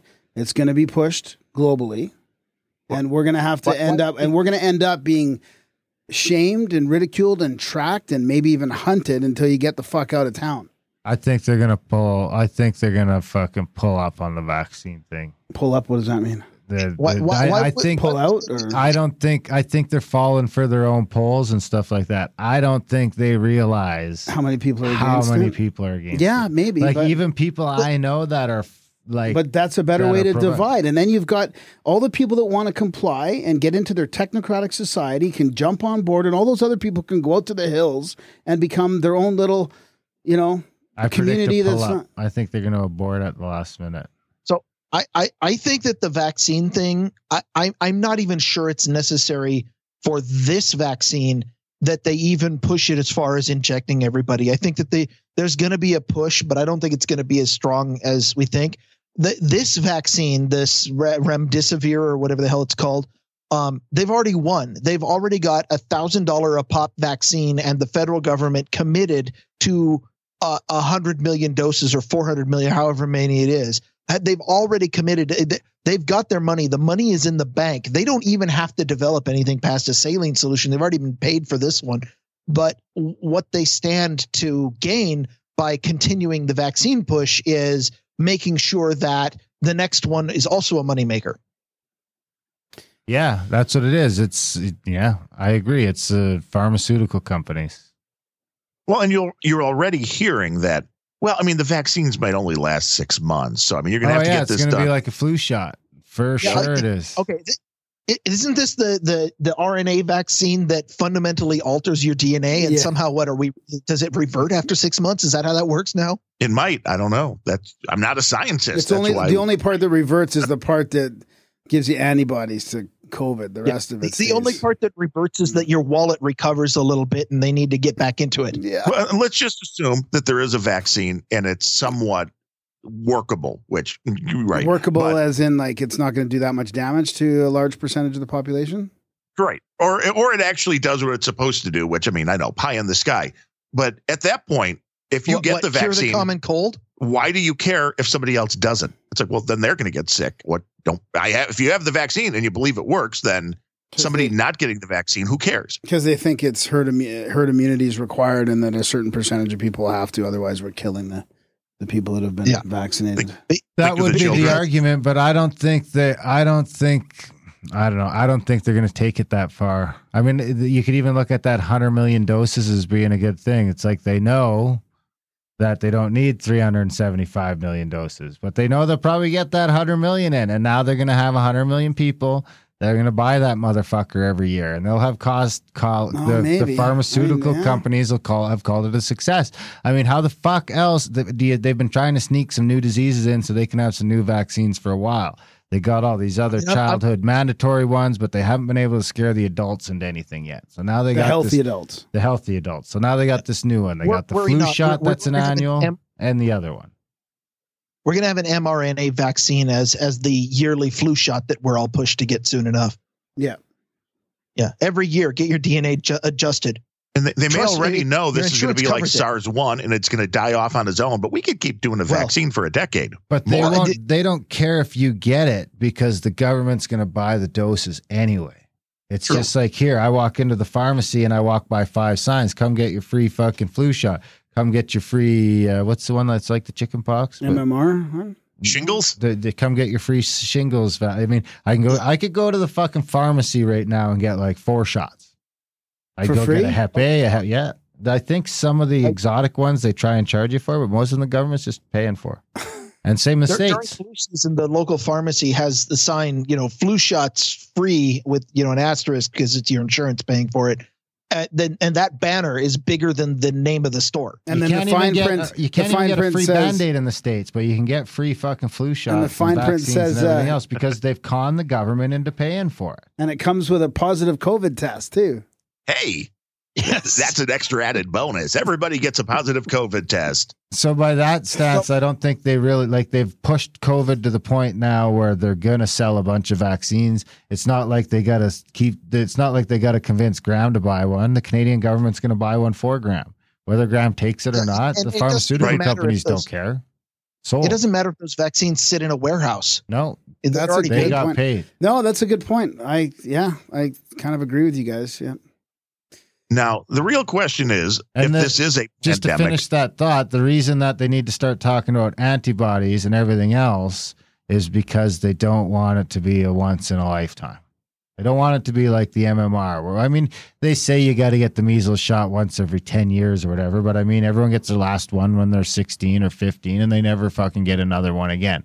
And there's no measles outbreaks in the older population, so they've they can't they can't really ramp up the current vaccines any further. They got the flu shot. That's a moneymaker. They're selling millions of them every fucking year, tens of millions. And now they're going to have this COVID one. And now they've even managed to fucking, I mean, the flu shot they've been trying to get outside of the US for a while. They got it into Canada, they got it into the UK. They got into Italy. That helped there. I don't know where else they've got it, but now they're going to have this COVID. You're going to have governments from countries all over the fucking planet and the, the pharmaceutical fucking gangsters that have already taken over the West are looking to sink their tentacles into the rest of the world. And I think they've made a deal with the Chinese government somewhere in the process. Probably because you have to ask yourself, what is this, the misdirection? What aren't we supposed to be looking at? Because every country in the world, if you believe the media, has handled this horribly. And the story keeps getting more confusing. If this was, hey, there's a disease, it's bad, we're working on a vaccine, but all of the information that was coming out was more or less agreed upon and people could prove it, then the conspiracy theories wouldn't happen. This seems like it was created in such a way to have conspiracy theories just take off from the very first thing we heard, which was, oh, you know what? We just need to flatten the curve. It was never everybody needs to hide at home for four weeks until there's a cure. I, I still remember 14 days to flatten the curve. That Right. was the original lockdown. and we're not to, we we have flattened the curve now so but we're still like oh we can't open we can't open we can't open it's like why it doesn't make sense because the amount of people that are dying are so low that the hospitals are handling it that was the whole idea it wasn't to have a cure it was that we needed the hospitals to be able to have enough beds to handle the influx and that happened but then the story kept changing and when the story keeps changing that leads to guys like all of us going well, why? And the answers aren't simple, so we come up with some interesting stuff. Yeah, and it, I think you're you're right, and it depends on what your worldview is on how nefarious this control mechanism is. I mean, do they, you know, it's it's not too hard to go to. They're going to force everybody to do it for some pretty pretty evil evil means, but I, I I even have a hard time going there sometimes. But it sure seems like that's what's going to end up happening.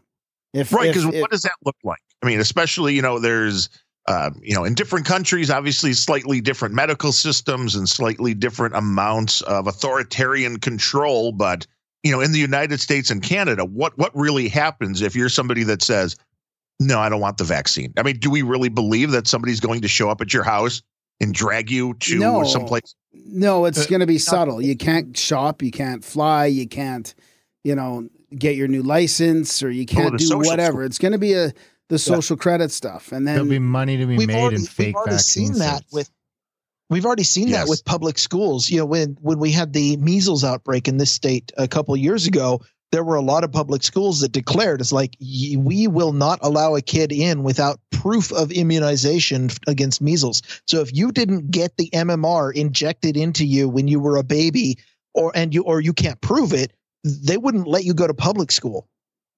Which you I'd be totally here. okay with if I didn't wasn't forced to pay for it. I think in uh, maybe in Ontario they got some stricter stuff, but I hear in Alberta there's no, there's no. Uh, yet I don't even get much pressure. Darren, Everything's yet, right? yeah, Yeah.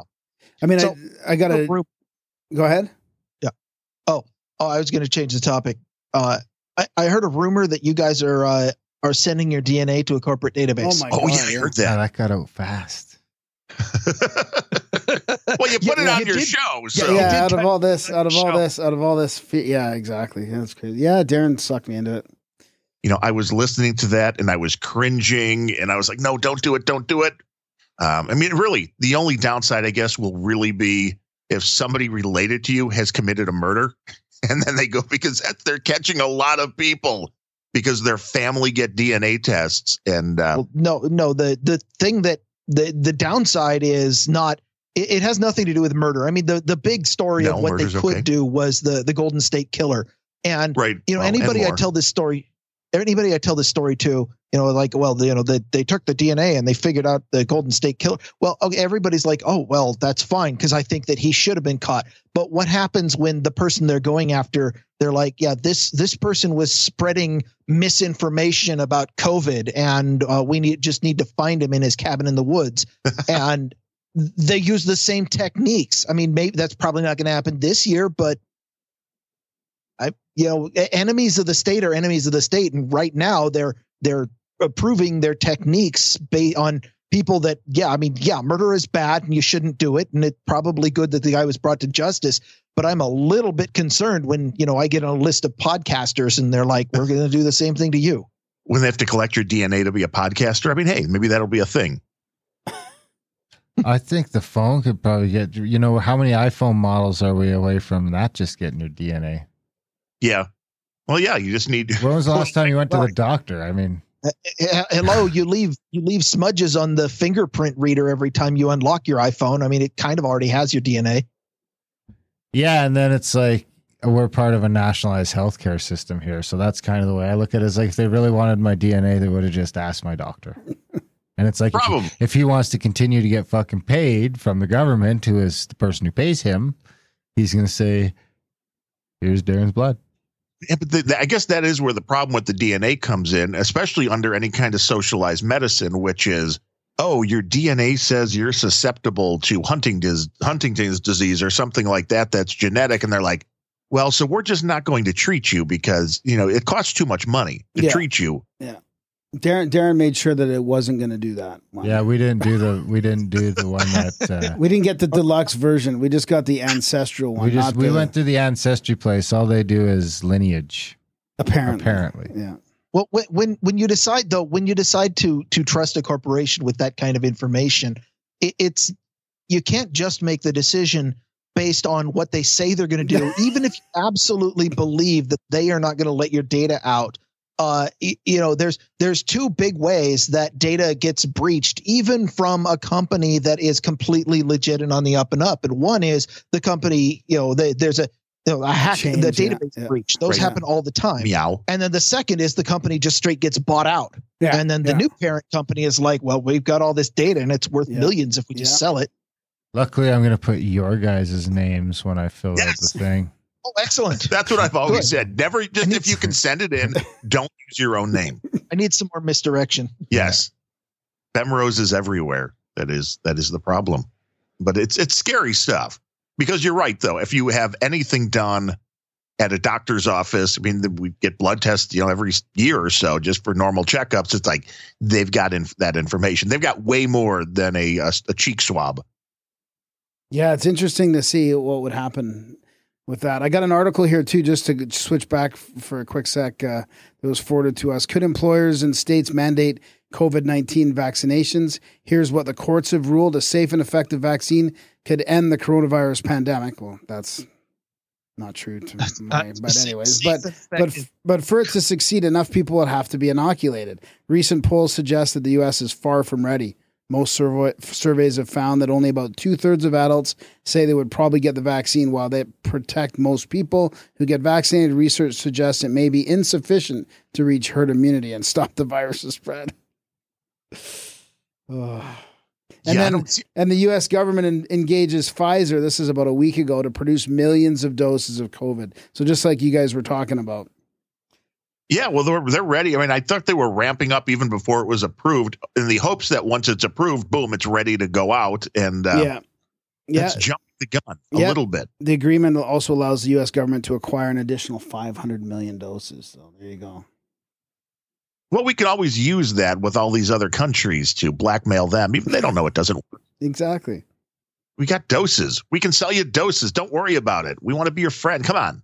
I don't care if they throw them out; they'll have just sold them. The, the, the, a couple more trillion of your tax dollars is going to go into the coffers of the elite, It is and then not. we'll have to take a dollar from every one of those five hundred million things and put them in the vaccine court to pay off all the injuries. Yeah. well, the most interesting thing about this virus is the minute that the data started coming out showing that the death rate was way lower than anybody originally thought, we start getting a slew of stories. If you guys are probably seeing the same thing up there, which is, oh, like 80% of the people who have had even mild cases have heart damage, and people have neurological damage, and they have lung damage. And this is, even if you think you just had a minor case of this, you're going to be screwed for life. And why is that? Why are these stories all of a sudden being pushed? They don't know if any damage to the heart is going to be long term or not. They don't know. So why are they running the stories? Is it to scare people into getting the vaccine when it comes out, or is it to keep them inside, or is it still another big distraction? I think it's just I- a big distraction. I, Or a sym- symptom I of over what story you were talking about, but centralization. Yes, it's to scare people. Everything's to scare people. yeah, they're I mean, still the tracking. news is so centralized now. I mean, I swear it's like everyone just checking their inbox and on their way into the newsroom in the morning, they check their inbox to see what the story is. Well, it's way easier to just report some company's press release than it is to go to actual journalism. No, I it's mean, not even that though. I mean, gotta- you've heard the no agenda mashups Yes. Yes. of all these local awesome. broadcasters saying the exact same shit verbatim, or maybe with a little southern twist on it, or a northern twist, or a western twist, or Well, that, that, know. that's not laziness on the part of the local newsrooms. That is directives coming from corporate. Yes, centralization. I mean, we've just over centralized everything to the point that even if it isn't nefarious, it's fucking super, super, super, super nearsighted at the very least, which is super dangerous in itself. Yeah, everything's now it only takes a couple of fucking meatballs to fuck everything up. Well, yeah, when you take one story that somebody did and you trust them with it and you run it everywhere. Yeah, but it's even the local ones that, uh, like, I just f- finally went to check out our local Calgary Herald, which has a, a daily coronavirus update, I guess. And they're talking about the triple digit increase. So this was just last week of cases. Now, cases, I don't know if they're using the pool testing or not, but cases could be, you know, subjective. But And if you have if you have one case, then then one more case is a triple digit increase. Yeah, exactly. But the no, no, they're saying like so there was 111, like it was triple digit as that.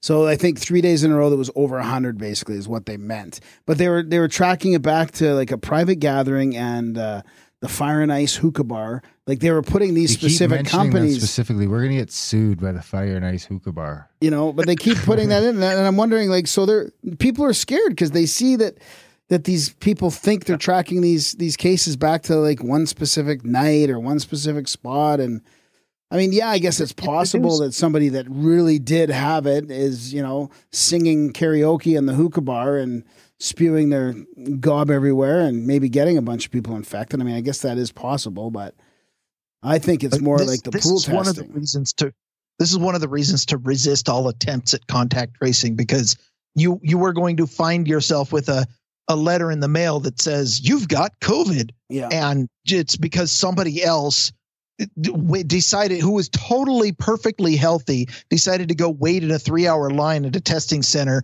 got their positive test like a badge of fucking honor and then said oh and here's all of the other people that i was hanging out with over the last three weeks and your name was on the list and congratulations you've now got the scarlet letter of you're a covid person Hey, I still like the idea of setting up a, you know, little black market service for having certificates that people are clear of the had their vaccine. I like that. I like that idea.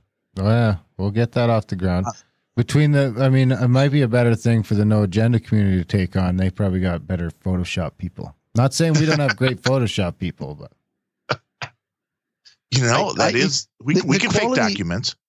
The quality of memes that cross no agenda social continues to amaze me even no agenda art generator where you know darren gets most of the wins but but Only Just- like one out of every yeah. three for the last couple of years. know. That's all. I mean, that's what we do Uh, during the show. So I mean, it's not hard to do. It, it, not as much being a great artist; it's being able to know what Adam and John are looking for, like anything else. I mean, if you're and producing also a product, being able to pump out 12 in art 12 pieces of art during the show Yeah. I mean, spray and pray, that works too. I mean, I just you never get tired of hearing my name on the show. Or when Adam went on to Nick the Rat, he mentioned me. When he went on that email podcast, he mentioned me. So, I mean, we're right there. We're right in his frontal lobe. so graham Yep. somebody on discord recommended that i ask you about your calves Oh, His yeah. calves, Yeah. What about or him? like, like the animals, or his calves, like of his legs. I, I i'm not sure it wasn't specified Okay. Oh, they're just talking about my legs, my leg calves. I've got daddy calves. I don't even What know is what that, that? means. I don't even know what that means, but I got called out like in front of 150 people a few years ago while I was golfing, driving in front of everybody, and somebody yells out, "Look at those daddy calves!" That's And you're like, I don't know, is that a- but- Is that bad or is that well, good? it's Uh, it's it's a it's a backhanded compliment, you know. that, It, it sounded like an in joke. I just, I just felt like propagating it. Well, and I mean this the stuff with the COVID too. I mean, you guys had some events coming up in the United States, Yeah. and now that's getting all screwed up. I mean, I know you said you could probably get in because they're your events, but then I'm guessing there's some red tape involved with that to be like, well, no, we're doing business. Yeah, exactly. Yeah, we think we can get across saying we're doing business, but uh, it's it's. I don't know if it's gonna. So far, they're still on the one in September and the one in October, Mhm. but uh, we'll see what happens. I mean, Well, it, if if you really need to cross into Washington State, I can I can recommend a couple of illegal border crossings. Just contact me offline. Nice. Can you pick me up? Uh, y- yeah, uh, just go to this GPS location. In the middle of a desert somewhere or what? Uh, no, it's all forest. It'll Oh, be well, the that's even bush. better. Yeah, I might as well bring my rifle then. Oh yeah, do a little hunting on the way, That's right. Well, you're you're coming into the United States. You definitely need to bring your rifle. or they provide one at the border. Really? Yeah, they just give me one. Yeah, you'd be like, oh, you don't have a gun? Here, what what kind would you like? Speaking of Well, mandatory masks, we do have a few new uh, masks out this week in the store. We got Fear is the Mind Killer and Nice. Oh, I was looking at those. and Glory Hole. oh my, really? you have COVID nineteen eighty four? I think she's working on Yeah. it. I think she did Plandemic now. we Oh. got it's all this is bullshit. This is bullshit Yeah, is far and away Is the Bullshit. bestseller. But did you guys ever think we'd come to a point where government entities were telling you to glow, go to glory holes and uh, Oh. use the uh, reverse cowgirl and all these kind of things? So you know, t- for safety's sake. I can't believe it. It's just add add it to the add it to the list of the twenty twenty uh, phenomena. It, it, it it's it's like it's like 2020 decided that uh, they wanted us to stop saying crazy things, and they knew we wouldn't stop. So they just decided to take all the things we've been saying and make them not crazy anymore. But they just don't seem crazy anymore. They are still crazy, but I don't know. Uh, I mean, you know, it is. It's killing all the conspiracy theorists because it's like we can't come up with anything better. I know. Do you guys think that Trump's going to come up with something pretty big here to to get through? I mean, if you if you just put aside our conversation earlier about how Yeah, it's yeah. all big plan, Just trust um, the plan. it, it, do you think that he's going to? I mean, disclosures right around. I mean, they're they're talking about UFO disclosure right now. I mean, it's pretty much happened. It's been what ufologists have been talking about for decades. What they've wanted. I mean, it's pretty much here. It's not really the way people want it, but whatever. I mean, it's in the it's in the Well, it's yeah, in yeah, the I- I- zeitgeist right now. I mean, do you think something big's going to happen? I mean, I've heard some crazy rumors about Tesla technology and disclosure and you know all this stuff. My I- I- guess would be that uh, a m- vast majority of people that are going to be voting want to feel safe. And what's going on in the major cities here are definitely throwing people for a loop. And I think this may end up backfiring on the leftists who are doing a majority of this violence that they think it's going to hurt Trump. But I think the average person is scared to death of stuff like the chop that happened in Seattle for what's going on in New York, where crime is going up hundreds of percent because, mean well, that's what happens. One, when you get rid of the specialized crime unit and when you decide that you're not going to have bail, which I don't understand that in a city the size of New York, which is you could walk down the street, punch somebody in front in the face in front of a cop, they'll arrest you, they'll take you in, but there's no bail. You'll be out in a half hour, you can go punch somebody else. You can keep doing it. They're never going to hold you on bail and they wonder why crime goes up. Chicago, I mean, we call it Chiraq for a reason. there is shootings like mad every weekend here in Chicago, and nobody cares. Nobody seems to do anything. But I think the average citizen looks at this stuff and goes, I want peace. I just want to be left alone, like Ryan said earlier. I just want things to be nice and simple. And if Trump could come up with a way to make all the violence stop, sending in the National Guard and stuff like that, as much as these mayors want to fight him, which is just weird to me too, when there's video of Portland literally burning down, and you have the mayor of that city going, We don't want your federal officials here to help us. It's like your city is burning down. Well, look at say- look at what happened in Chicago with the with the uh, the tactics they had there, dumping all the weapons around and the whole shield wall, and they move right up to all the cops, chucking stuff at them. I mean, those poor Yeah. cops just can't even fight back, and they're just Wow. getting beamed. But in between the lines there, we've managed to convince the centrists that it's a good idea to deploy the military on your own soil. Well, not the I mean, military- who would have ever thought? Well, well, or even the National Guard. I mean, there's there's like, you know, we're, we're it- what getting to the it? point that But we're, we're what is almost getting ready to embrace a uh, embrace Yeah, yeah. fucking the same thing that all of us, you know, 20 years ago would have been like, no way, man. Yeah. But I mean, maybe that's Well- like Peterson says: is when you're young, you're just fucking. We need the old people to keep us in line when we're young and stupid. Well, yeah, you need the law and order. I mean, that is exactly it. You there's a reason why growing up you have parents that But will you don't keep need armed people on street corners. no, no, that's true. Well, uh, we, we kind of do, but they need to be, you know, the normal citizens going about their daily lives. Yeah, Well, I because I think that's where we're gonna head. I think it's gonna go to some weird nationalization of the police force, and it's gonna get fucking Well, weird. And we're gonna lose the system where you guys have where sheriffs are actually elected by the people in the counties. Or I mean, I don't know exactly how that works, but it seems like a pretty good system. Whereas it's gonna go to more of, I think, a militarized chain of command. Well, I, I'm more than that. I think everybody should just get a, you know, forget about actually having concealed carry permits. I think everybody should be allowed to conceal carry. And or open carry or whatever. Yeah. yeah, because this, uh, you know, in New York, again, in Chicago, they have very similar laws. When you have, like we did in uh, in the Bronx a couple of weeks ago, where the kid who was like only one, two years old got killed while he was outside at a party with about 30 of his family members, and an SUV pulled up, and three or four guys got out of the SUV and started shooting. You know, if those 30 people at the party all had guns, and the minute those guys got out of the SUV, those 30 people pulled out their guns, I doubt the kid gets shot. You know, there's something to be said. And the stats prove this that the areas where there's a higher percentage of concealed carry in the United States, violent crime is actually lower. Yeah, I mean, and I appreciate No Agenda for touching this this subject about how it's not just happening now; it's been going on for quite a while now, where the crime has been getting worse. There's the punishment is less. I mean, the cops in Calgary here they keep arresting the same people over and over, and they just go to a different neighborhood and steal a different car or a different bike, and it's this, this low kind of under, like John says, under a thousand dollars or fifteen hundred dollar crime just doesn't get.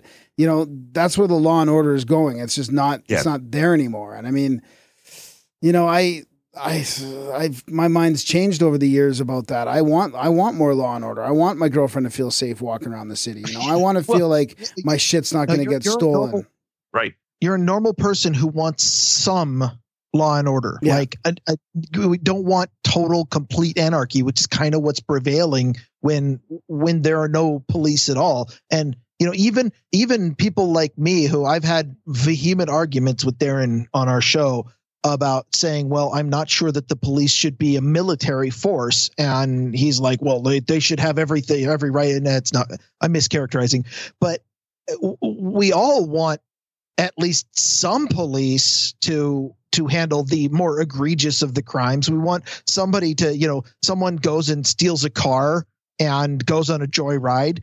Uh, it- it's illegal for me to shoot him as he pulls it out, uh, pulls out of my driveway. But meanwhile, nothing's going to happen to him if he makes it to the street. That doesn't seem right. So uh, we kind of want something Yeah. Yeah. To to answer your question from earlier, I was thinking of uh, you, you were saying, you know, or have we seen it all? And I was just kind of mulling over. 2020 was a year where we've we've had societal norms completely shattered. Like at the beginning of the year, I never thought that that uh, a politician would come out and just heavy-handed decide that they're going to shut down private businesses. That's that's never happened in my lifetime. That that you know, it, it, it violates the norms that we all expected of, of our society. Then I never expected that that somebody would come out and and try to dictate, you know, you thou shalt wear a face covering. You know that that again shattered norms. Um, and I- don't think we're done with this. I mean, for one thing, we've got the October surprise coming up, whatever that's going to be. Uh, you know, it, Trump, who uh, for for all of the insistence by the media that he was an authoritarian tyrant, he never struck me as that. But he, you know, somewhere along the line, he sent federal troops into U.S. cities, and that, I mean, that's kind of the authoritarian, at least starting to behave like the authoritarian they say he was. I mean, that didn't feel. It felt like another norm was shattered. Um, I, and I think Yeah, but he's not the first not- president to do that. Not by a no, long he's shot. not. But I, it's still. I mean, I, I just. I have expectations based on what how society is supposed to function that are being shattered left and right, and I think we're we're definitely not done. And I think that we're going to see something else that just blows away all of our expectations. And you know, may, maybe not yours if if you've been seeing this coming for a long time.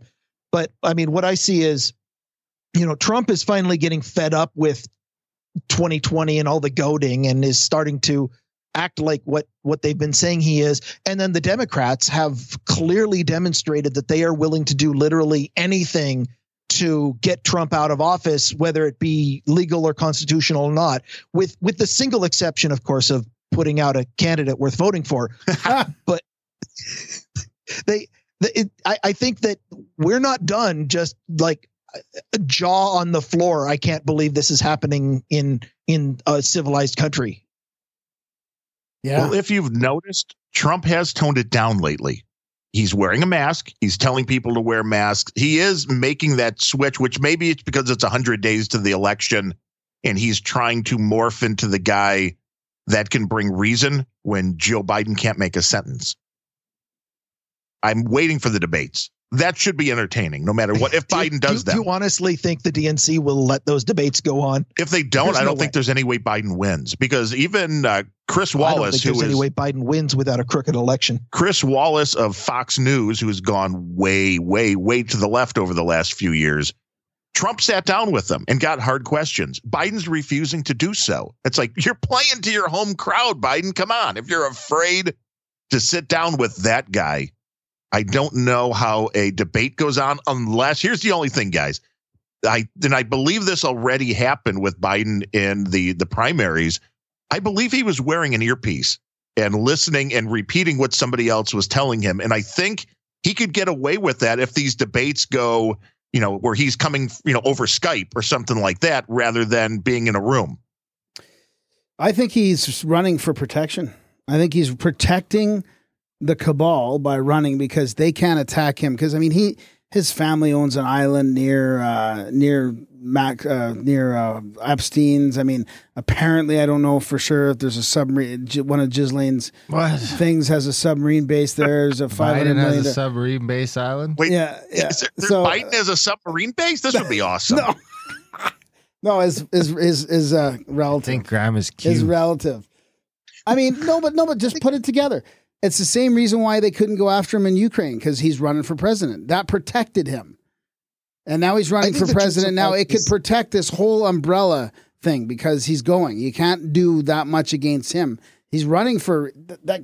well, that makes regardless, sense. if I thought the Well, not- not votes mattered, which I don't, I don't think that there's any way that the American public will vote for someone who won't leave their basement.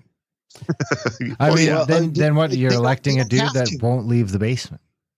With, with all does- mail-in voting they don't have to Well, I mean, It doesn't matter I if they vote on the caveated it by saying that I don't think your votes mattered way before they were mail-in votes.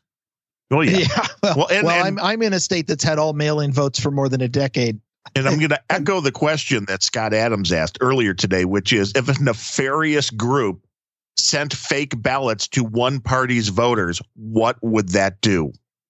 Yeah, there you go. Uh, it would be 2016. Yeah. Yeah. Worse. And and but I mean, what if like just um, total speculation? And I, I mean, I probably shouldn't even go there. But what if you know Obama and Biden, the conspiracies are true. The, the whole trafficking network is connected to Epstein, connected to Ghislaine, connected to Hollywood, connected to all this. They've got the underground bases. They've got the submarine connecting these islands down there. It, it's Haiti. It's right next door too. I mean, it, it's all connected. And the only thing leaving them some protection, a little bit of protection, is that Biden is a candidate still. Wow, that's uh That's hanging your hat on a very. You weak don't think name. they could just buy someone else out with, you know, or threaten someone else? What do you like- What do you mean? well, I mean, if they if they got the right pressure on you, they could get you to run. If you're American, No, no, no, no, no, no. What? Uh, no, he has to run for the protection of the the the system. The, the Yeah, but cabal, that's- the, so the, tra- the, cabal, trafficking, the, best they- network, the best the they can come up with is Joe fucking Biden. well, because he's directly think the involved. choice I mean, They don't Choice have of anyone Biden else is- is directly involved. that. what? That would run? Well, They need somebody wouldn't to run. Everybody who's directly involved need this win as much as the next guy, so they don't have anyone out of all these Democrats that are Well, all Hillary's in gonna on I it. think, swoop the, I in. think that I think the choice is simpler than that. I think it was Joe's turn, and if if Joe loses, then uh, you know, okay, sorry, old man, but you're put out to pasture. And if Joe wins, then two weeks in, eh, he's going to die of COVID, possibly assisted by a car crash or something, or the hot tub. And whoever he chose as vice president, that's who the party actually wants. So I- I you, think it you're going Joe's back to thinking and- votes count. I, I'm I'm trying to live in my persistent illusion in order to save on beer money. Well, That's and what did you guys? What was the? You know, what was your take on the fact that Biden's like, well, my vice president's going to have to be a female of color. I mean, now if we've ever gone to a point to where we're racist, sexist, and not treating people based upon their abilities, we're at it now. You know what I think? I think it should all just be like like the draft. And nobody gets to want to be a congressman or a senator or maybe maybe you ping it out so the congressmen's are like you got to be are like 24 to 35 and then the senators are like 35 to 44 and then you know you know we'll figure that out. But i think it should be a, a draft mentality. I don't want any fucking idea men in running anything i would rather worst the prime minister- I have ever heard short of what we're doing right now. I don't know. That would the prime mean, minister that- of Canada, I want him to be a fucking dunce that doesn't do anything but carry out the will of the people, which is exactly what they're supposed to be there for. Oh. And the congressmen are supposed to be constituents to their fucking part of the state or part of the country, and they're supposed to be going there and hearing what those people want to do on all the national issues, so that they can take those people's outlook and go vote on it. And it's not supposed to be party lines or lobbying or anything else. And maybe if you just Now who's the idealist here? well, I mean, that's But not worked. really an I. That's that's what or that's what we've been sold. I mean, imagine. Well, If- we've also been sold that votes matter. I'm just letting you know. Well, yeah, exactly. So that's that's the system that might work. You don't. I don't. I don't think that anyone should be qualified. I mean, if there wasn't a big shady cabal behind behind Biden, I'd be like, yeah, man, let's have the demented guy in there because you know at this point we'd be better off if everything just stayed the fucking same and stopped. If everything just stopped, you know, I don't think there's any rolling the ball back up the fucking hill. We just need to stop the ball from rolling down the hill or slow it down. I- It, losing the race is the only way that Biden lives to February of 2021.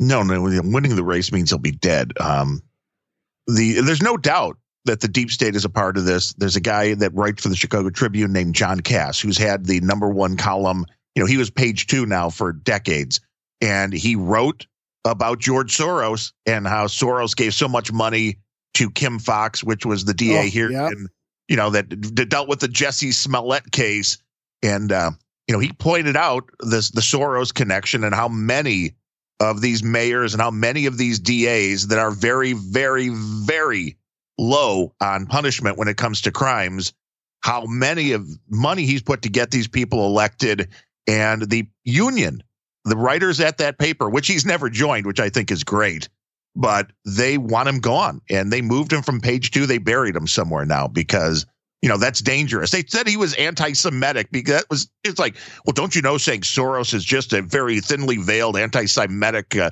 it's like, no, it's a guy. Who cares what his religion religion is? He's an actual guy. So if saying that George Soros is evil is anti-Semitic, it's like that.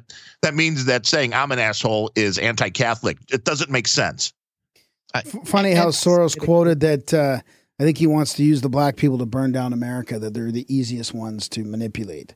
I'm pretty Yeah. sure that's a real quote. He's ready to burn down the states. You're So- pretty sure that's real quote. I don't want to, I'm not 100% sure, but let's just, you know, somebody fact check me. But I mean, that's pretty scary if it is. If we ever get to the point where we're sure about stuff, we'll be dangerous. Yeah.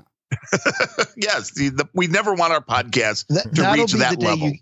That'll be the day you get deplatformed. Yeah. We it was no from Bilderberg growth. 2014. I think it was from there. Oh, was it? So So apparently, apparently. yeah.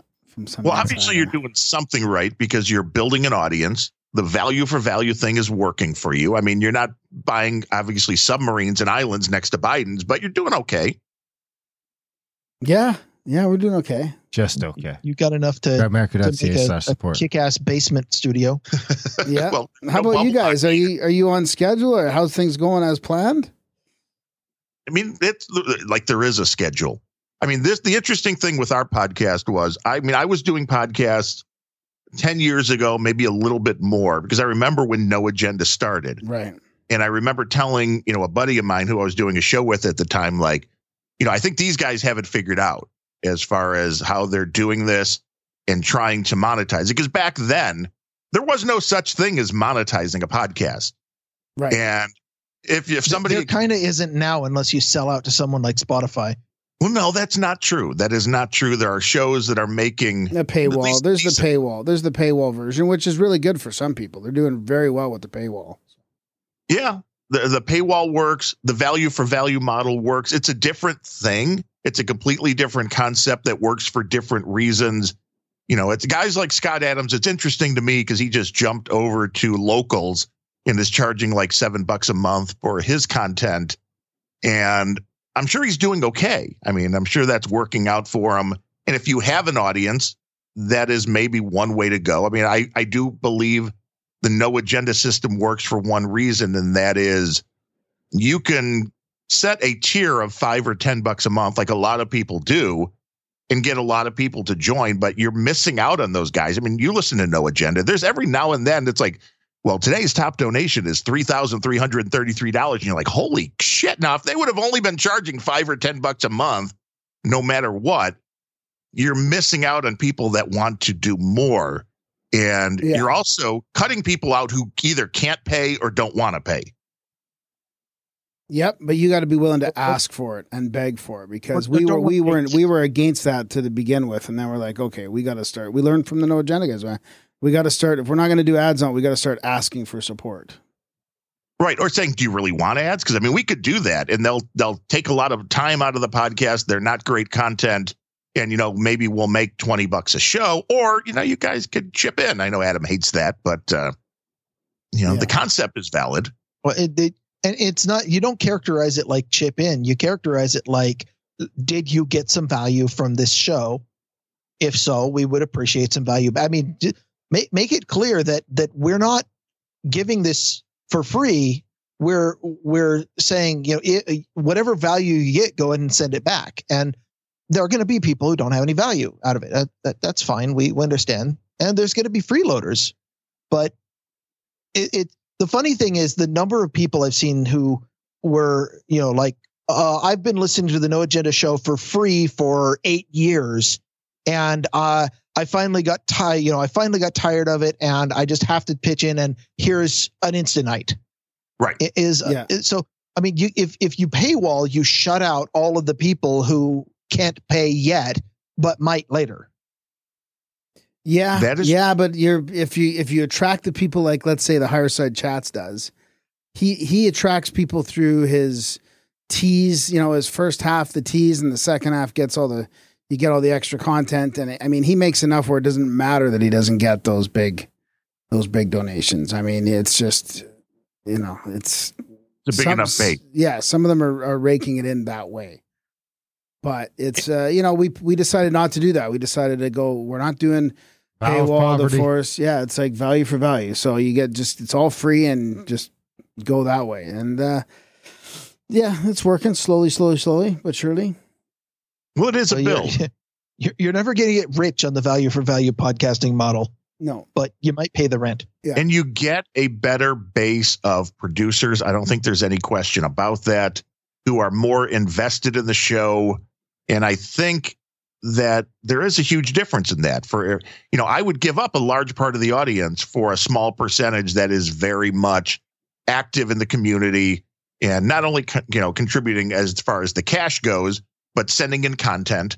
I mean, Ryan pointed out, you know, a few weeks ago on No Agenda Social, you know, all of a sudden it seemed like well, more links were coming in, people were posting more stuff with, you know, it to us like, oh, you could talk about this, you could talk about this, you know, getting emails and stuff like that, where you know that is a huge thing.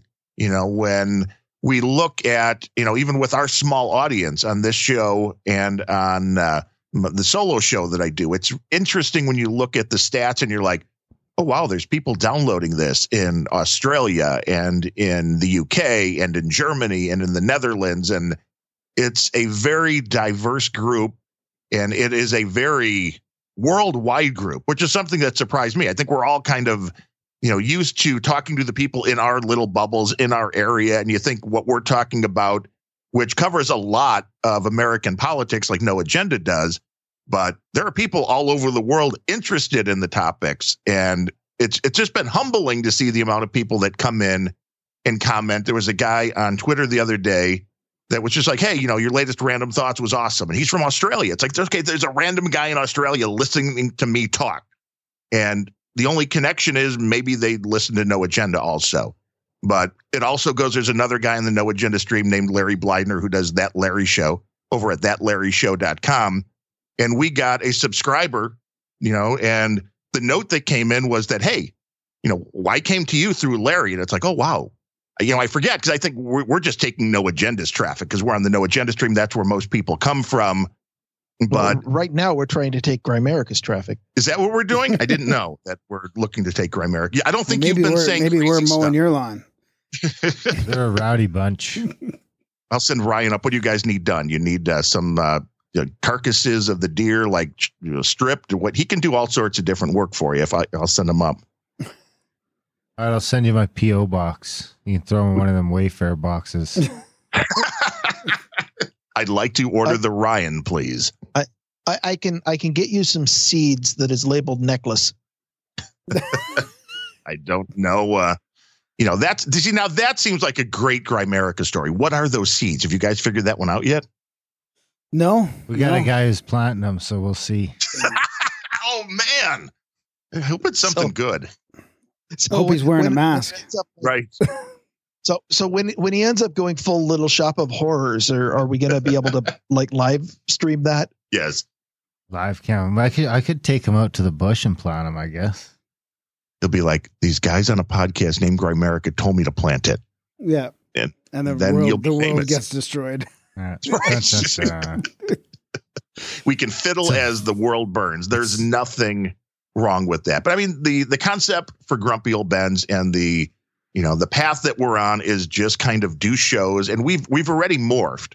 I mean, into we started out because Ryan had a whole list of topics. There was like what forty or fifty topics Wow. that we ended up doing Wow. shows. I, I had a lot of rant built up over the years that I never podcasted about. He did. And he didn't want to talk about current events, which all of a sudden, no matter what, I mean, we were running out of topics anyway, but when the coronavirus hits, it's hard to do a podcast that totally ignores the coronavirus. And I, I felt your pain. I, I've tried. you know, and, well, I know you have. And, and so did Darren the other day on Grimerica. I felt your pain when Graham was going on and on, and you're just like, I don't want to talk about this anymore. Just, you know, I'm done. And it's like, but it's, it's, it's everything. Yeah, You know, it's hard not to. Yeah. It's not my You know- everything.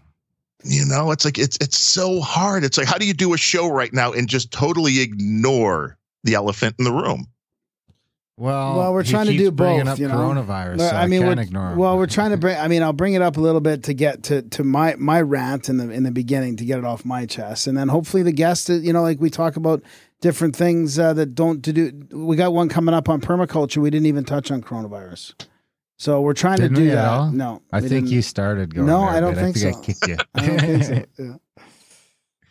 see i can tell your dynamic is very similar to to ours because it's like one's going to try to take the other one off the to the path it's like no i don't want to go in that direction but i've noticed that the more we argue the more people like it Wow. it's really weird That's because no You one's seen an you're talking about. argument that didn't end in a fist fight in a long time. It's like out of the culture. baby It, it it really helps that we're about twelve states apart. yeah yeah. it's way safer. I mean, because we'd have to get into a car and start driving, and then it's like, nah, this is just this is just too much work. but it, I mean, it really is. And Ryan likes to critique my other podcast as far as how unhinged he, he rates it on a Bemrose scale from one to 10. And the higher that scale goes, there was an episode I did a few weeks ago, which was probably the most rant filled episode I ever did. And I had gone weeks without one donation on that show, and I got like 200 bucks the next show because the, the rant. People like the rant. And I think it's because the coronavirus has everybody just Well, pissed it- off and they want everybody is angry right. and and hearing somebody else articulate it makes gives you a, a sense of camaraderie like yeah, yeah that's how i feel Great. Yes. That's a great point. Yeah. Who's in They're Washington? One of is in Washington? Ryan's in Washington and I'm- Darren's in I'm in Chicago. the seattle area The Seattle area. yeah. Welcome to uh, hell. Well, I mean, maybe you thought could Chicago was Go bad. someplace just outside the Seattle area and we could meet. I mean, uh, Seattle's Well, wonderful. I, i'm not just- i'm not in seattle I like Seattle, to be honest. I, I i i i like the place the people in politics suck Well, welcome to Chicago. They have great barbecue in Chicago. You just might get shot when you go. I've always said, if you want the best barbecued ribs in Chicago, you go to the place that has the the thickest bulletproof glass when you go to pick up the ribs. That's how you know they're the good stuff. Eastern Washington's awesome, though. And Idaho, too. that's, that's where i spent all of last week Oh, is that Up where you went Johnsons. glamping? that We're was over by glamping. Sandpoint.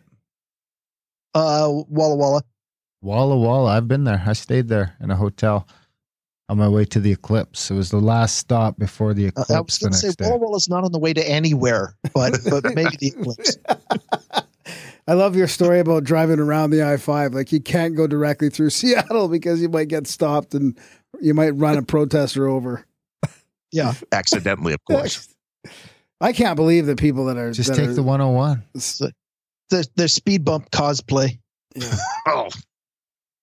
Wow. See, now that would get you deplatformed. But I don't understand the mentality of people that will go walk in an expressway. I mean, come on. That's not smart. Well, plus plus just that. I mean, honestly, this is so annoying.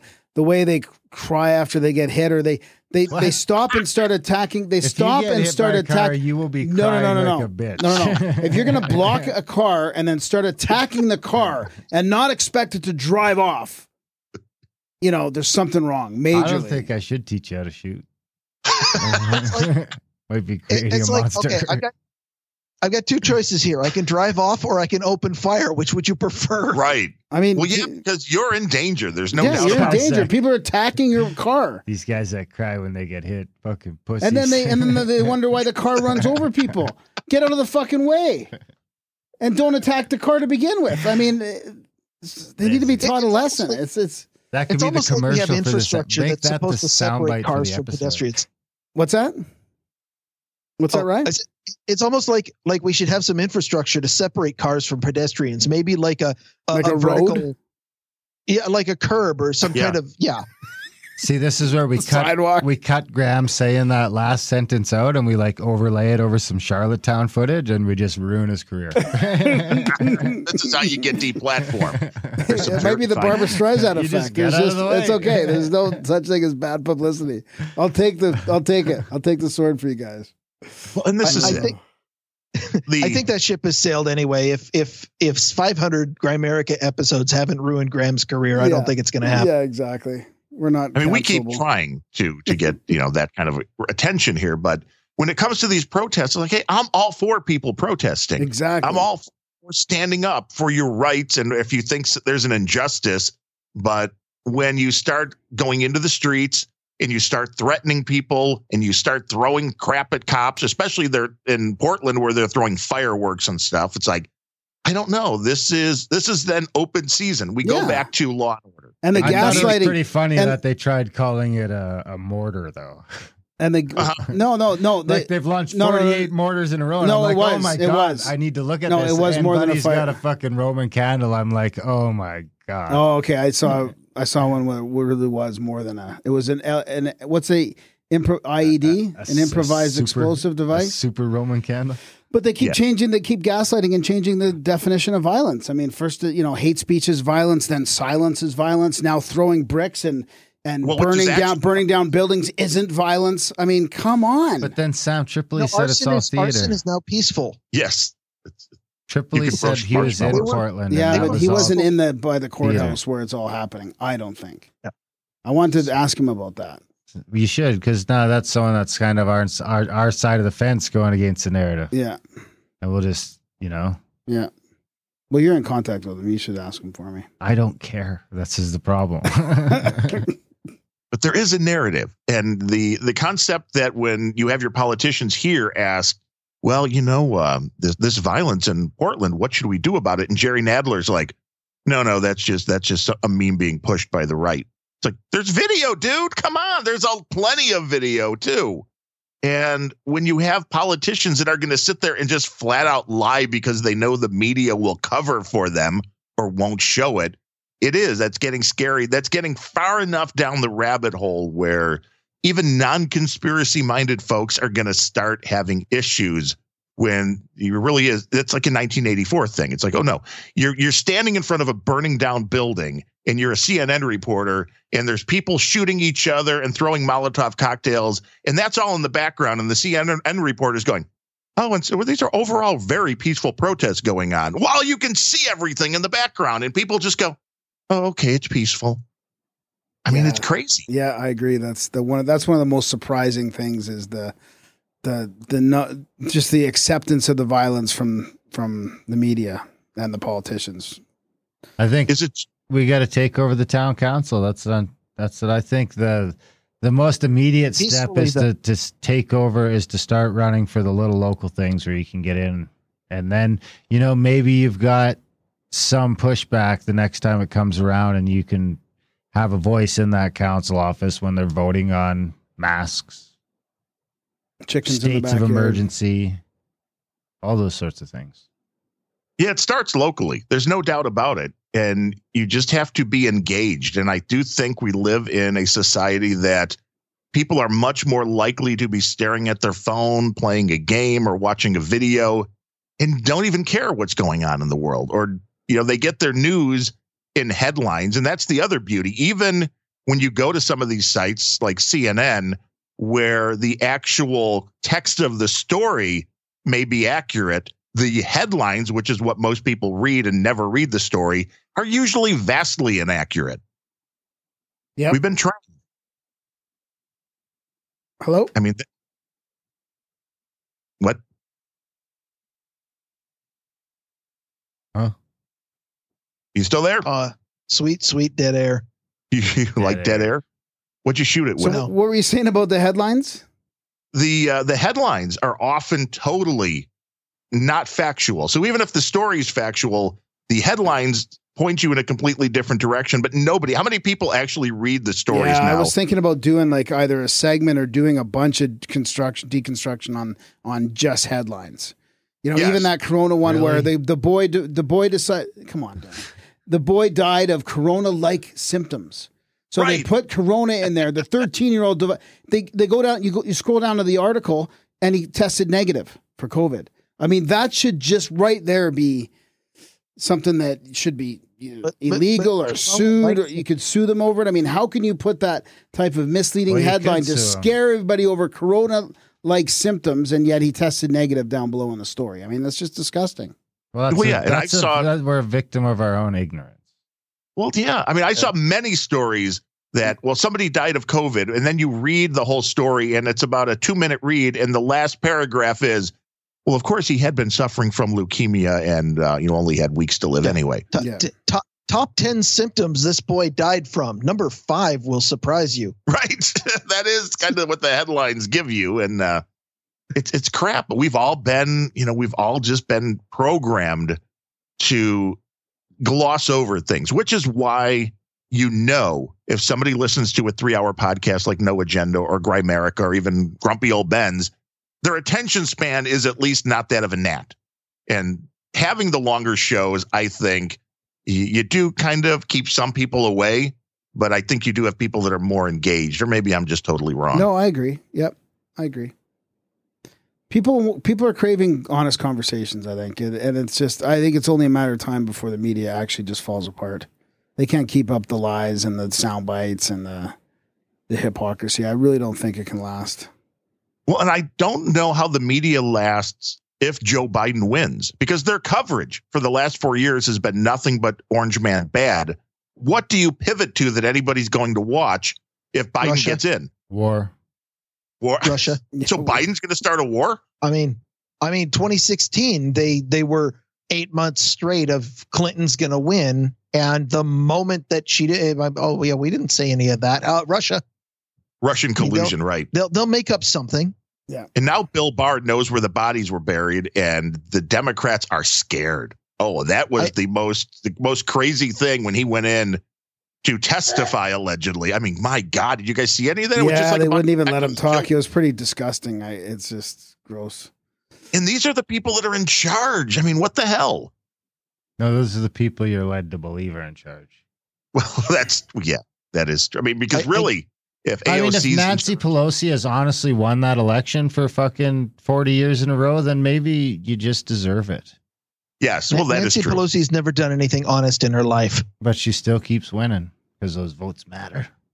You get the politicians Winning, we yeah. deserve. Hashtag winning. I can tell you the the big news story for most of November and all of December is definitely going to be the election results and how uh, Trump won because of widespread alt right voter fraud. Mail in though, because that's going to be what. Yeah. Well, it- it's it's either going to be uh, you know it's either going to be Trump won because of widespread voter fraud, or it's going to be you know Trump is throwing out unconstitutionally throwing out election results because of voter fraud or something. it's going to be I voter think fraud. they're going to push to trying to push into a war or something instead because I don't think they're quite as worried about the 2024 election. Well, what is your thoughts on uh, you know coming from north of the border that we have the Democratic presidential nominee in Joe Biden, who is publicly saying we have to be worried about Trump not accepting the results of the election. I don't think he's going to accept accept it, and I don't think he's going to leave if he loses. Well, isn't that the new thing? You guys don't accept election results? It's Saul Alinsky. I mean, It it's just they from- constantly just say from up north for the last like 10 or 12 years, it seems like you guys don't accept election results. It's- Yeah, for I every two years, I you guys are arguing about who won some sort of fucking election. I mean, what Yeah, would the Hillary. difference be? Yeah, yeah, we had the uh, Al Gore with the Chad Yeah. thing, and The uh, then Hillary thing, last. yeah. Hillary's still saying she won. I mean, the the margins are too thin and the stakes are too high. Is is the reason? Is By the design. the parties have have divided so finely directly down the middle that it, it you know it's it's winner take all and fuck you for the next four years based on a couple thousand votes anymore. So yeah, I mean the stakes are high enough that they are going to make a big deal out of it, no matter what it does. Or at least give you the illusion that these stakes are that high and keep it close Yeah, all yeah. the time so that people keep Well, the dumping stakes are money in. definitely high. It, the stakes are definitely high. It's about which which face mask of the elites is going to be the one taking all your rights away for the next four years. Yeah, so I don't think the stakes really matter. Since one of them's going to do it, it's they probably just have a different flavor. It's like the salsa versus I don't know some other dance. I'm not much of a dancer.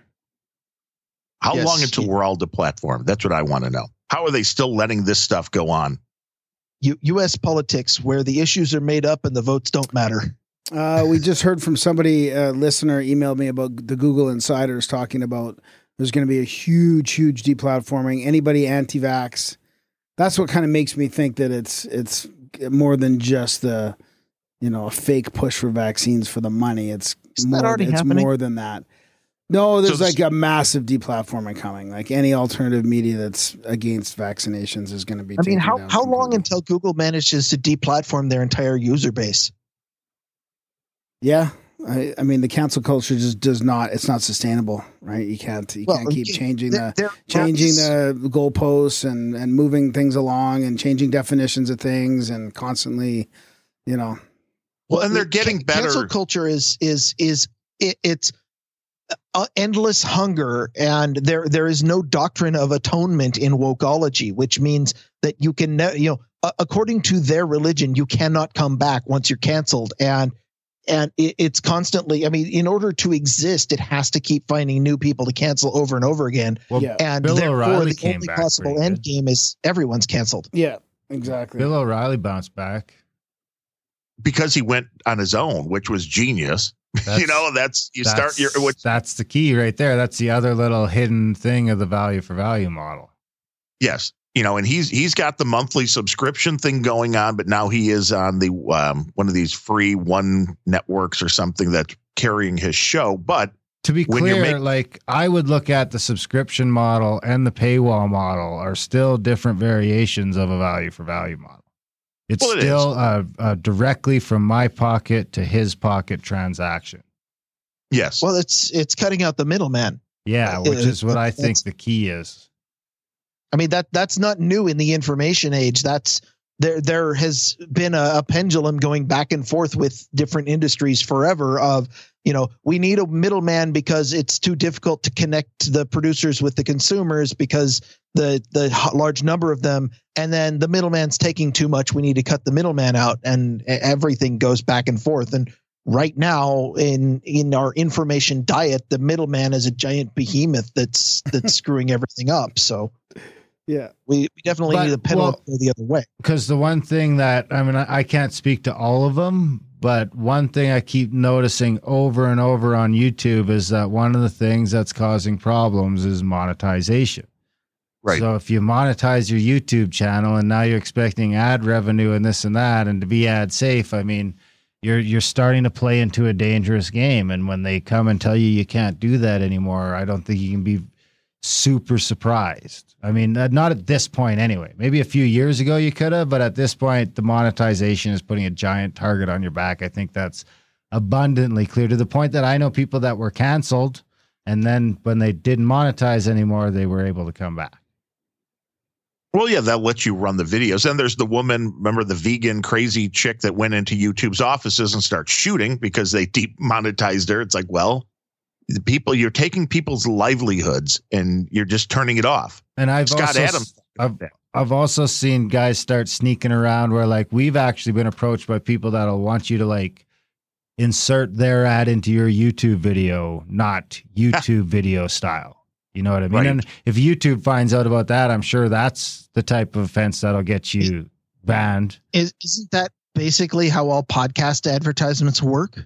Yeah, Is- but like is- Joe wrote, you can't do that on YouTube. I don't think. Like YouTube, you, I don't think YouTube wants me on there putting out advertisements for things that aren't YouTube ads.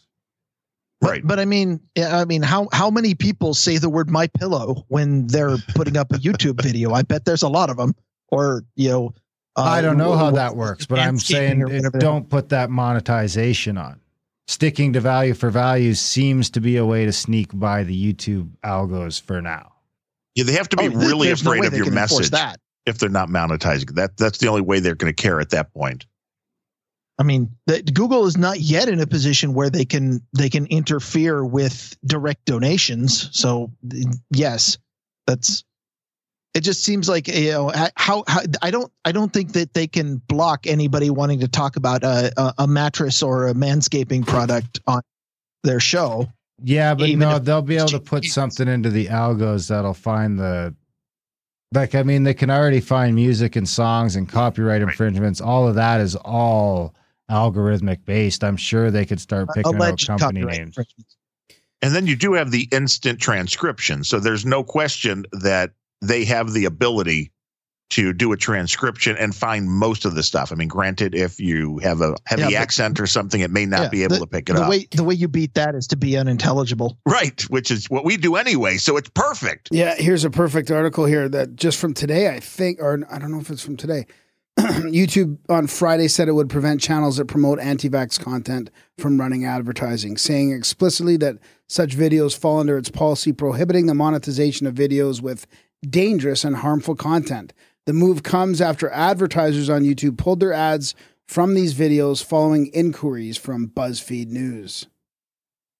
Well, it's it's all about the optics, right? Because even when this whole thing started with COVID, a lot of rational people who otherwise wouldn't go down with uh, the path of these lockdowns go, "Oh, well, this is a dangerous contagion." Of course, the government can do this temporarily for public safety. I mean, public safety was uttered a whole lot. We're doing this for the public safety. Of course, people will have to comply and we'll do things that we normally wouldn't. And that's the same reason that YouTube, Google, whoever is using to silence these doctors, you know, yesterday and today. This is what they're going to use on the anti vaxxers, which is this is dangerous information that will cost people their lives. Of course, we must silence them which for is, your.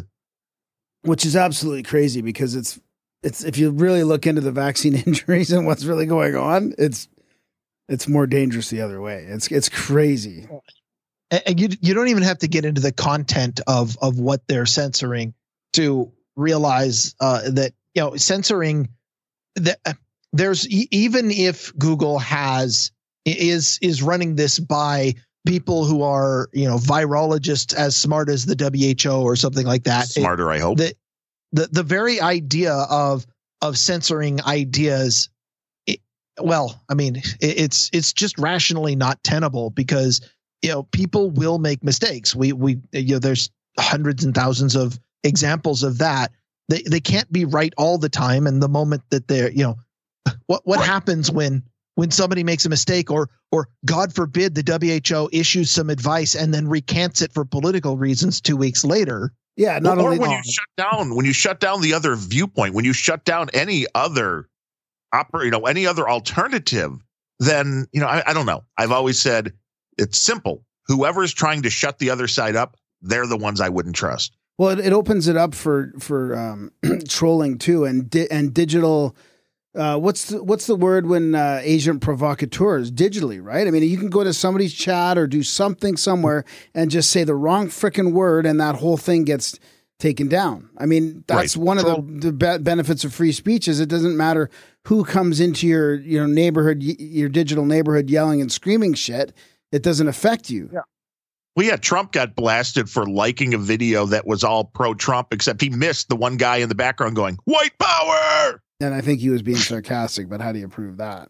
Yeah. right Yeah. well yeah that's that's the other joy of the You- media now Oh, you, you shouldn't you shouldn't have to prove that if, if somebody says something like that you just ignore them Like, exactly. the whole meaning of free speech is you have the right to say anything you want free speech does not mean you have the right to be listened to some idiot comes on no agenda social and starts spewing a bunch of trash i don't want to hear I- i just mute him and move on. I don't have to make a big deal out of it. And i sure as hell am not going to prevent it you know. Even if i was the admin i would i wouldn't be like oh you're blocked. No.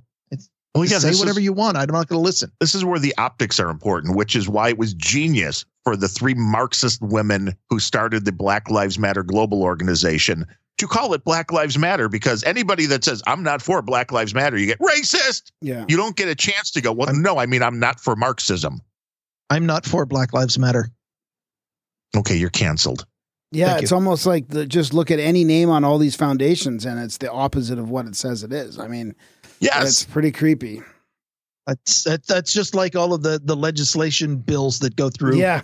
the highest when they're like you know Patriot the Act. protecting children Yeah. from pedophiles Yeah. bill. You Yeah. know that that's enabling Epstein. Yeah. Yeah, exactly. And it- yeah, it's crazy, which is why people listen to Grimerica, why they listen to Grumpy Old Bens, we hope. And we're just trying to make sense of this stuff. And it's, it's, I don't know. I feel like I'm the old guy, and I don't know how old you guys are, but at 50 years old, I finally feel like the guy where it's like, you know, get off my lawn. You know, you never thought you would get to this point in life to where you're like, hey, back when I was a kid, but the world is a much different place, even over the last 10 or 20 years. And it's hard to believe that what was heralded in with the internet as well, this is the information age, quickly went to nothing more than the disinformation age. The deep fakes are only making it worse now that you can make any audio sound like whatever you wanted to, any video sound like whatever you wanted to. How do you believe anything you see on the internet? Critical thinking. You don't You- believe it. You don't believe it. I believe Yeah, everything, your almost like everything and nothing at the same time. Yeah, your your default should be don't believe it, and then once you've you know do, do the work, go do the or- or work. just i mean just think about it. You, you we need the the i mean the panacea here the panacea is people need to be able to think for themselves and evaluate the information they get. You know the the problem is not that there's wrong information because there's also right information. The problem is that people just accept what they're fed without thinking about it. And the solution to that would be if we act, you know, imagine if we were in a world where we actually educated our children, where where we taught them how to review what they're being told and think for themselves and come to their own conclusions. It, it- you know, people would more often than not kind of go, "Yeah, this doesn't, this information I'm being fed doesn't pass the sniff test. Let's, let's try to, you know, look at alternate options. Well, and here's the question. why we can't teach people that. here's a question for, for you guys from Grimerica. How has the school system changed up there? Because here, history is being taught in a much different way now than it was when I was in school. There's a lot of things they've changed from, again, the founding And fathers. by you- different way, you mean it's not being taught? Yes, well, it's they're focusing on completely different things. You know, where George Washington was once the father and hero of the country and a great guy. You know, now he was a racist slaveholder. Do you have a similar thing going on up there? I think they've whitewashed a lot of Canada's uh, with racism towards uh, Indigenous people. Hey, Darren, Darren would probably know more because I don't have any kids that are in school, and and Darren's younger and just came out of school. Yeah, my kids are still too young to really know. Yeah. Did you just call Darren a millennial? Yeah, he's on the cusp. I think I'm 50, just like you, Darren. So I find it crazy that we're seeing the revolution. The revolution's being backed by big tech, big corporations, and the government. I mean, what kind of revolution is that? Yeah, And the counter revolution's Oh, oh being run by the president of the United States. Yeah, yeah. you know, Big Brother is finally real, but he's been embraced. I mean, who thought? Who saw yeah, that coming? Yeah. You know, I don't think there's any there's I- anybody that sees what's going on. I don't know if you can argue that fact when you look at how much of our lives and how much of our data and how much of our intimate details have gone to places like Apple and Google. I mean, I always laugh when these celebrities get their, you know, nude photos and stuff leaked because it's like you took a picture on an iPhone and sent it to the cloud. What did you think was going to happen? I mean, there's no security. There's no privacy. That's not going to change. It's get, it's only getting worse unless you learn how to roll your own cloud and encrypt everything. And unfortunately, people are stupid and don't know how to do that kind of stuff overall. Well, except for the experts that live, listen to our show. That's true. We do have some people that might know how to do that, but it's uh, that's it's a rarity still. If someone gets their hands on my dick pic, I don't really care.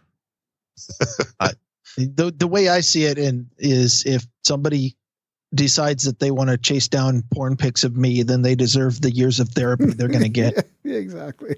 Well, I mean that's true, but now with the deep fakes and stuff, I mean, if you have daughters and stuff, I mean, revenge porn is a real thing, and it's it's quite easy to ruin somebody's life with Photoshop skills. You know, I mean, it's scary stuff. What's, But, uh, what's again, revenge we're, porn? we're in a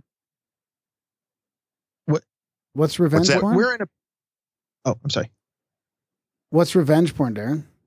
Oh, revenge porn. I mean, that's a whole thing where you post stuff to uh, to embarrass somebody else. I mean, it's often, you know, your ex or whatnot. So if you're uh, Yeah. in a relationship where you're making those kind of videos and you end up breaking up, well, somebody you're one of the two, whoever has the video, is pissed at the other one and releases the videos online. But it's easy to Oh, fake those yeah, things right, now right. too. So Yeah. re- re- revenge porn is is a new term for what used to be called uh, a breach of trust. well, it is. So I, I I think that you know with with things, especially things like deep fakes, just just I, technology is moving so fast these days. It, it is much faster than the ability of society to update norms to keep up. And uh, you know, like with a lot of our our terrible information diet, the the the solution to the deep fakes you you can't uninvent it. You can't you can't go back and remove the ability to fake pictures in Photoshop.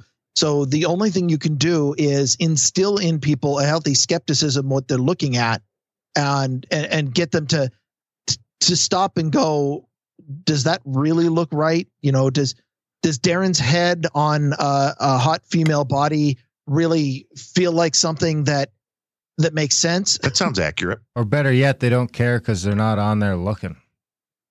Yeah, that that also would work. Well, even when it comes to science, I mean, dogmatic science. I mean, we, t- you know, Alex, uh, one of our last guests there, his original book was Why Science is Wrong About Almost Everything. And I mean, look at how much science changes. Darren, you mentioned that to me the other day. They're just, uh, you know, by the time you're out of school, the textbooks probably need to be changed and science has changed and everything we thought was actual fact is, has already been, you know, it's already different. So, uh, you know, even being just less dogmatic about stuff you think that, you know, is, is really true.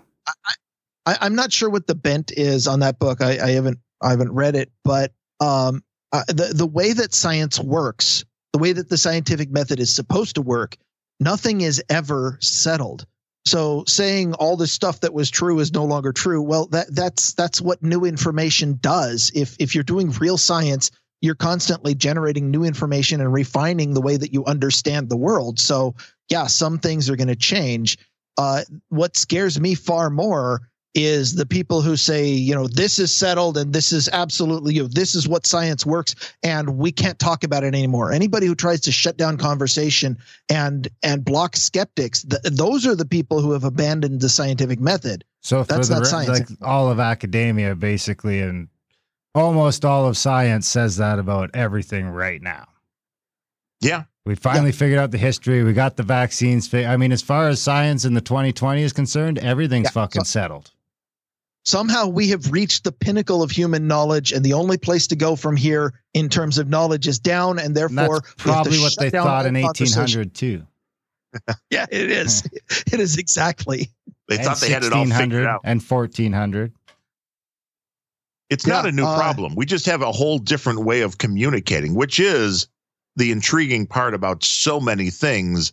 The fact that we can do conversations like this real time and send them out to the world, literally, except for places like China that block all this kind of stuff. It's uh, it's both amazing and scary at the same time because information travels literally around the world in an instant and you see the kind of reactions we we talked about this the other day when Ryan was like, you know, well, and, and I believe this is real, but it's like, well, how do you really know George Floyd was a real guy and was killed by a cop? And that video going online, even if it was totally fake, was going to have the same response. Nobody sat around going, "Oh, should we verify this first? It's just a you hit the nerve, and you know you let the Molotov cocktail and you threw it, and that's it. It's on. Yeah. I want to I want to pull out a quote. You've probably heard this one, uh, but the quote is, uh, "Everything that can be invented has been invented." that was uh, Char- Charles Duell, the commissioner of the U.S. Patent Office in 1899. Well, they didn't have fleshlights then. Yeah, they did. It was just through hand. It it wasn't was quite as different. Yeah. complicated. or or or the the biological one, which are are usually found on on the female of the species. Less complicated is not a bad thing. It's better. It is. Are we ever going to get back to that? I mean, is there, there like we said, we can't put any I'm of the there. genes back. Like, no, you can. You can. Like, can? I just Sure. don't fucking bother engaging in corona. I mean, in some ways, I'm sticking my head in the sand, and in some ways, I don't really give a fuck because I'm happier for it. I don't care what's going on coronavirus. I don't care what's going on with riots. I don't care what's going on with lockdowns. What I do care about is a sheep hunting trip I've got planned for Sunday. I got Nice. some chickens to butcher on Saturday. What? I'm looking forward to some elk hunting in the next few weeks coming up, and I I, I think he just could give you a a fuck chicken. less. crap. And a bunch of audio books, all fiction, lined up to enjoy. That sounds like a way to go. Yeah, sounds I've awesome. been trying to Uh, convince people to go that way for a while, but Well, live in the bubble. You know, don't- again, don't- live in the bubble, right? One of the first things we talked about when we started doing Grumpy Old Bens, we touched on the school shootings, and Ryan's like, you know, you, you know, eh, I said something like, you know, I hate to sound callous, but you know, this is this happened ac- halfway across the country, and he's like, well, no, you shouldn't feel callous because we shouldn't care about things that aren't happening in our own personal little bubble.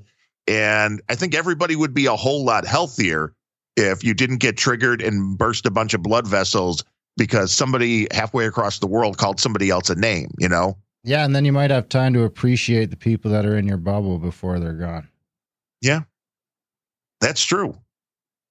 But You had something to say, Ryan, or uh, Oh, I would. s- You you were asking, will it ever get simpler? And I was just going to make the comment that, uh, yeah, after the nuclear apocalypse, uh, everything will be a lot simpler. None of your Twitter followers or those people on the other side of the country are coming to your funeral.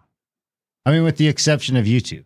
One of you might well travel. You guys are doing a podcast together. If God forbid something happens together, I would expect one of you to go. But for the most part, I don't I- expect any of my Twitter followers to be at my funeral. Not one. I don't I don't follow Darren on Twitter. He doesn't have Twitter. He's he hates Twitter. He's a luddite There you go. for the guy. You know, it's not. I, I don't I don't have Twitter. I don't have Facebag. I don't have Instagram. I don't even have a Skype account. Uh, I have no agenda social. So you're winning. Yeah, that's you're that's winning. good. Yeah. Which You is why I had stop to make watching a the podcast. news. I had to get him to podcast just so the world could be exposed to his radical ideas that I'd been hearing. Yeah, I yeah that that's exactly what was happening. Was I was ranting on IRC in the tr- no agenda troll room, and Darren's like, "Kid, we need to just spread around a little bit of this. I'm tired of getting it concentrated right at me."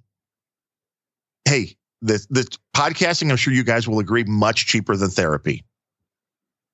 Totally. Well, the hunting trip doesn't sound like a bad idea. And if you if you bring a friend, you know, you could Dick Cheney him. If you got somebody you don't like, I go with my kids. They're in my oh, well, circle. don't do Oh. that. They're in my gonna say, bubble. like, Graham, refuse all invitations. Yeah, exactly. don't do not go hunting do not go hunting and uh you know again i'm you know glad we can have these types of conversations when squarespace is now killing people's websites when all the social media are deplatforming people it is you know it's worrisome and hopefully some of the last people standing will be people that are willing to stand up and speak the truth which is the guy that I talked about that was talking about Soros in the Tribune. He posted an article today, his article in the Tribune today, which I don't know how much longer he's going to be working for the Tribune because he's very simply said, I am not going to bend to the mob. Wow. I am not going to apologize. I'm going to write the truth. I have my column. I'm going to keep doing it. I mean, I don't know what his contract status is or anything like that, but I'm I'm hoping he doesn't get into uh, any hot tubs or small planes You- either, because he I'm sure he's pissing you people know- off. You know damn well that the last person on Twitter to not be shadow banned is going to be a social justice warrior. I don't know. Do we do we have that horrible view of the world and where it's going? I have that horrible view of Twitter. Well, yeah, I guess. And is the okay? That's the other question for you guys: Is Twitter even reality, or is this just a uh, a bunch of social justice warriors in their parents' basement and a bunch of bots that are just phoning this stuff in? Uh yeah, I don't it's not real life. Very small Twitter's percentage of real loud life. majority, which is which is fucking up everybody else that thinks tweets it come is. from two percent of accounts. yeah, that's what I. Yeah, I I don't I don't think most of the people talking are bots. I don't think that they need to develop bots for that. There are plenty of completely unhinged people who want to shout into a void, and Twitter is exactly that void. Yeah. They should just start a podcast. Yes, that's, Haven't that's what they we're all? doing. Yeah, haven't they all? I mean, there's a lot of podcasts. I'm- I, I mean, right here, an unhinged person shouting into a microphone seems to be working pretty well. Well, I mean, I like that there are so many different types of podcasts out there. I like that you guys and Nick the Rat kind of have taken the Art Bell concept and have made it go on for uh, you know forever. That's the beauty of this whole thing. And I don't know. I mean, these guys that used to do old time radio, do you think they could have imagined a day when the average person can get a microphone and an internet connection and broadcast to the world? Yeah, it's crazy, and and and plus the censorship as well. I mean, imagine if they had to worry about what they talked about as much as people do have to now.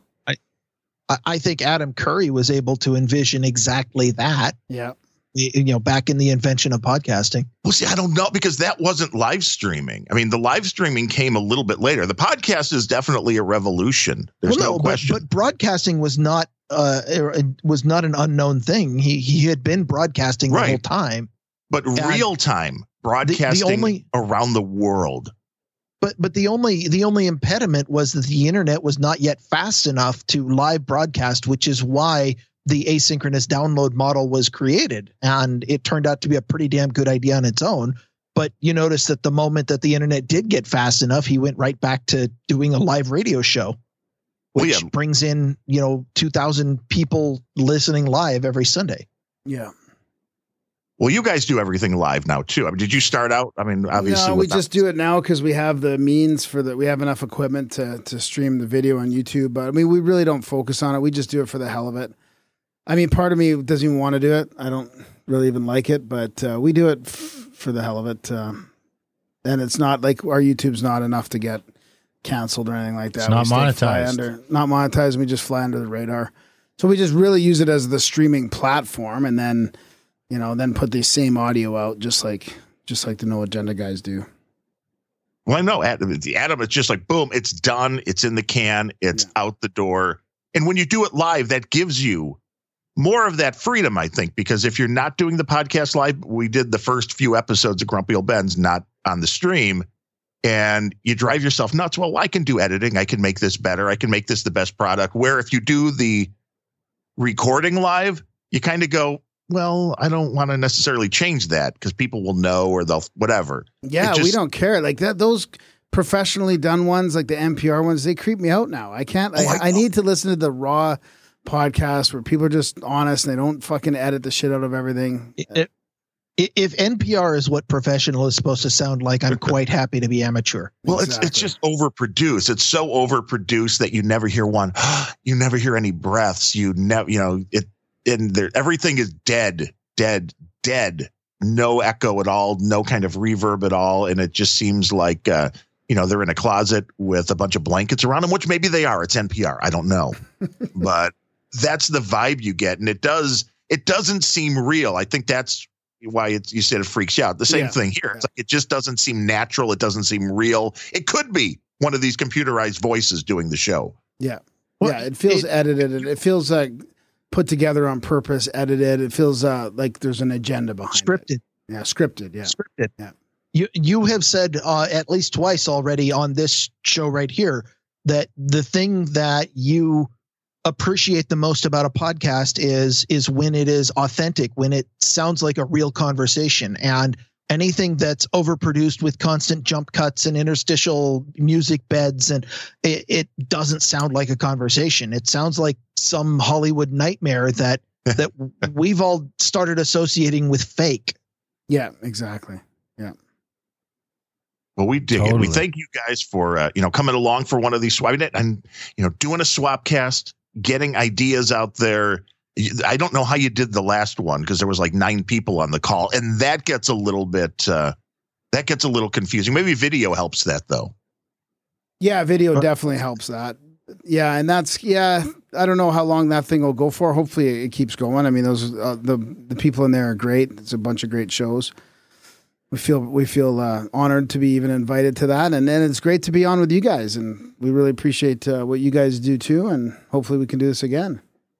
Hey, we're all just following in the Podfather's footsteps. I don't know. I, mean, I think he knows what he kind of set in motion, especially with the no agenda stream, but I don't know if it fully like hits. I don't know if you can. It's kind of like a you know Michael Jordan in his prime. Did you realize what was going on, or do you have to kind of take a look back a few years in because this is, I mean, one going from that that first step where it was just all downloadable to being able to do the live streaming stuff to incorporating that with people showing up no matter when we do a show there's people showing up in the troll room there's people that are fact checking us immediately which i love because ryan says he's never wrong and if there's like 20 30 people saying he is yeah it's harder Then- to Then that means there's 20 or 30 people who are wrong. Right.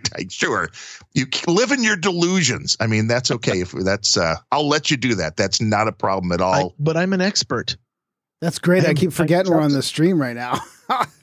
There- yeah, there- the- uh, there's uh, it's down a little since we started. There's currently 47 people listening. well, there, Oh, everybody's nice. taking a nap before Nick the Rat comes on. Yeah, that- uh, Nick, it- Nick is coming on later.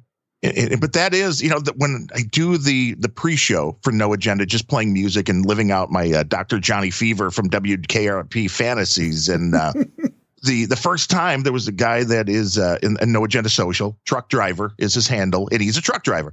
And the one day I'm doing the pre-show, and he's like, "Hey, I'm driving through, you know, West Texas or somewhere in Texas." listening to the pre-show, and that's when it really hit again. That it's like, wow, this is radio. This is more than radio. This is this is everywhere, and it's it's a it's it's a humbling thing knowing that you have this kind of technology, which is why we all need to fight like hell to make sure that all this stuff doesn't get taken away and censored because oh, you said something dangerous about vaccines. exactly. I, I I don't do shows like this to be humbled, and I I'm not even You've I- I'm- never been accused of being I've humble. never well I've never been humble, so I wouldn't know. But I, I don't. I also don't. I you know I, I'm thinking like this. The, the the regular grumpy old Bens. It's it's. I want to get on a microphone and and scream at you for a couple hours because you need it. But uh, these crossover shows, uh, I, I don't I don't even you know you you can talk about oh we're you know we're we're expanding we're we're getting you know our word out to somebody else's audience. I think about that and then I'm like no I'm the reason I'm doing this is because I'm talking to really interesting people and this was a lot of fun. Right on. It was a lot of fun. right on. Glad you guys had fun. Hey, and we look forward to talking to you guys again. Everybody needs to go to grimerica.ca. I mean, don't forget it's a CA, not or do you have .com too? I it's a didn't look. CA, yeah. We have .com too. See, you've got you've got worldwide domination there. And I- uh, if you enter Grimerica into any search engine worth its salt, meaning not Google, then you will find Grimerica. That was the benefit of going with a, a non-meaningful name. You know, it doesn't really have a. Well, now it has secondary meaning, but it wasn't the best marketing gimmick. But maybe it is because everything Grimerica is us. So hey, the, the the solo show I started is Random Thoughts spelled R A N D U M B, which made it just Ah. impossible for people to find it, and for a long time for those talking tubes to play it because they just don't understand a play on words. So I mean, the technology's Yeah. still catching up.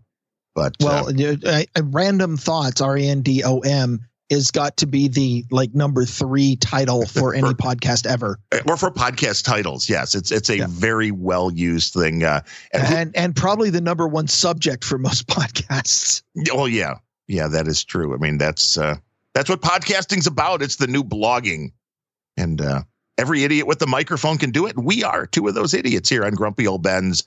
We're not quite up to the Grimerica level. We've got a lot of Adam Curry in the troll room the one day. Um, believe it or not, he was must have been listening to us because uh, Ryan made a comment like, you know, I don't know how Adam does it. He responds to the people in the troll room. He's playing jingles. He's listening to Dvorak. He's doing like four things at once, and I don't know how he even does it. And up in the troll room, Adam popped up with a message that just said thirty thousand hours. there you go. It takes practice. So we're catching up to Grimerica slowly but surely. We're going to keep practicing and uh, just tell us if we're doing bad. And uh, hopefully we get to do another one of these in the near future. And, you know, by the time the presidential, we should do something election night just to see if the world's going to burn down. But uh, we appreciate talking to you guys and you taking the time. And anytime you need anything from Grumpy Old Bens, just let us know. Thanks, guys. Right on. We're pretty big idiots, so you guys got your work cut out for you. Hey, we're we're gonna we're gonna compete. We'll see who can be the biggest idiots of all. Right on. Well, Right. thanks, guys. yeah, good that's luck. Uh, good luck, and thanks for everything. And thanks for the stream. Thank you. Yeah, we Th- appreciate th- it. Thank you for coming on here. This this was a lot of fun, and uh, I'm glad we had this opportunity. Cheers, guys. I always appreciate being able to talk to somebody besides Ryan. Just saying. All right, guys. Okay. See you later. Later. Bye bye.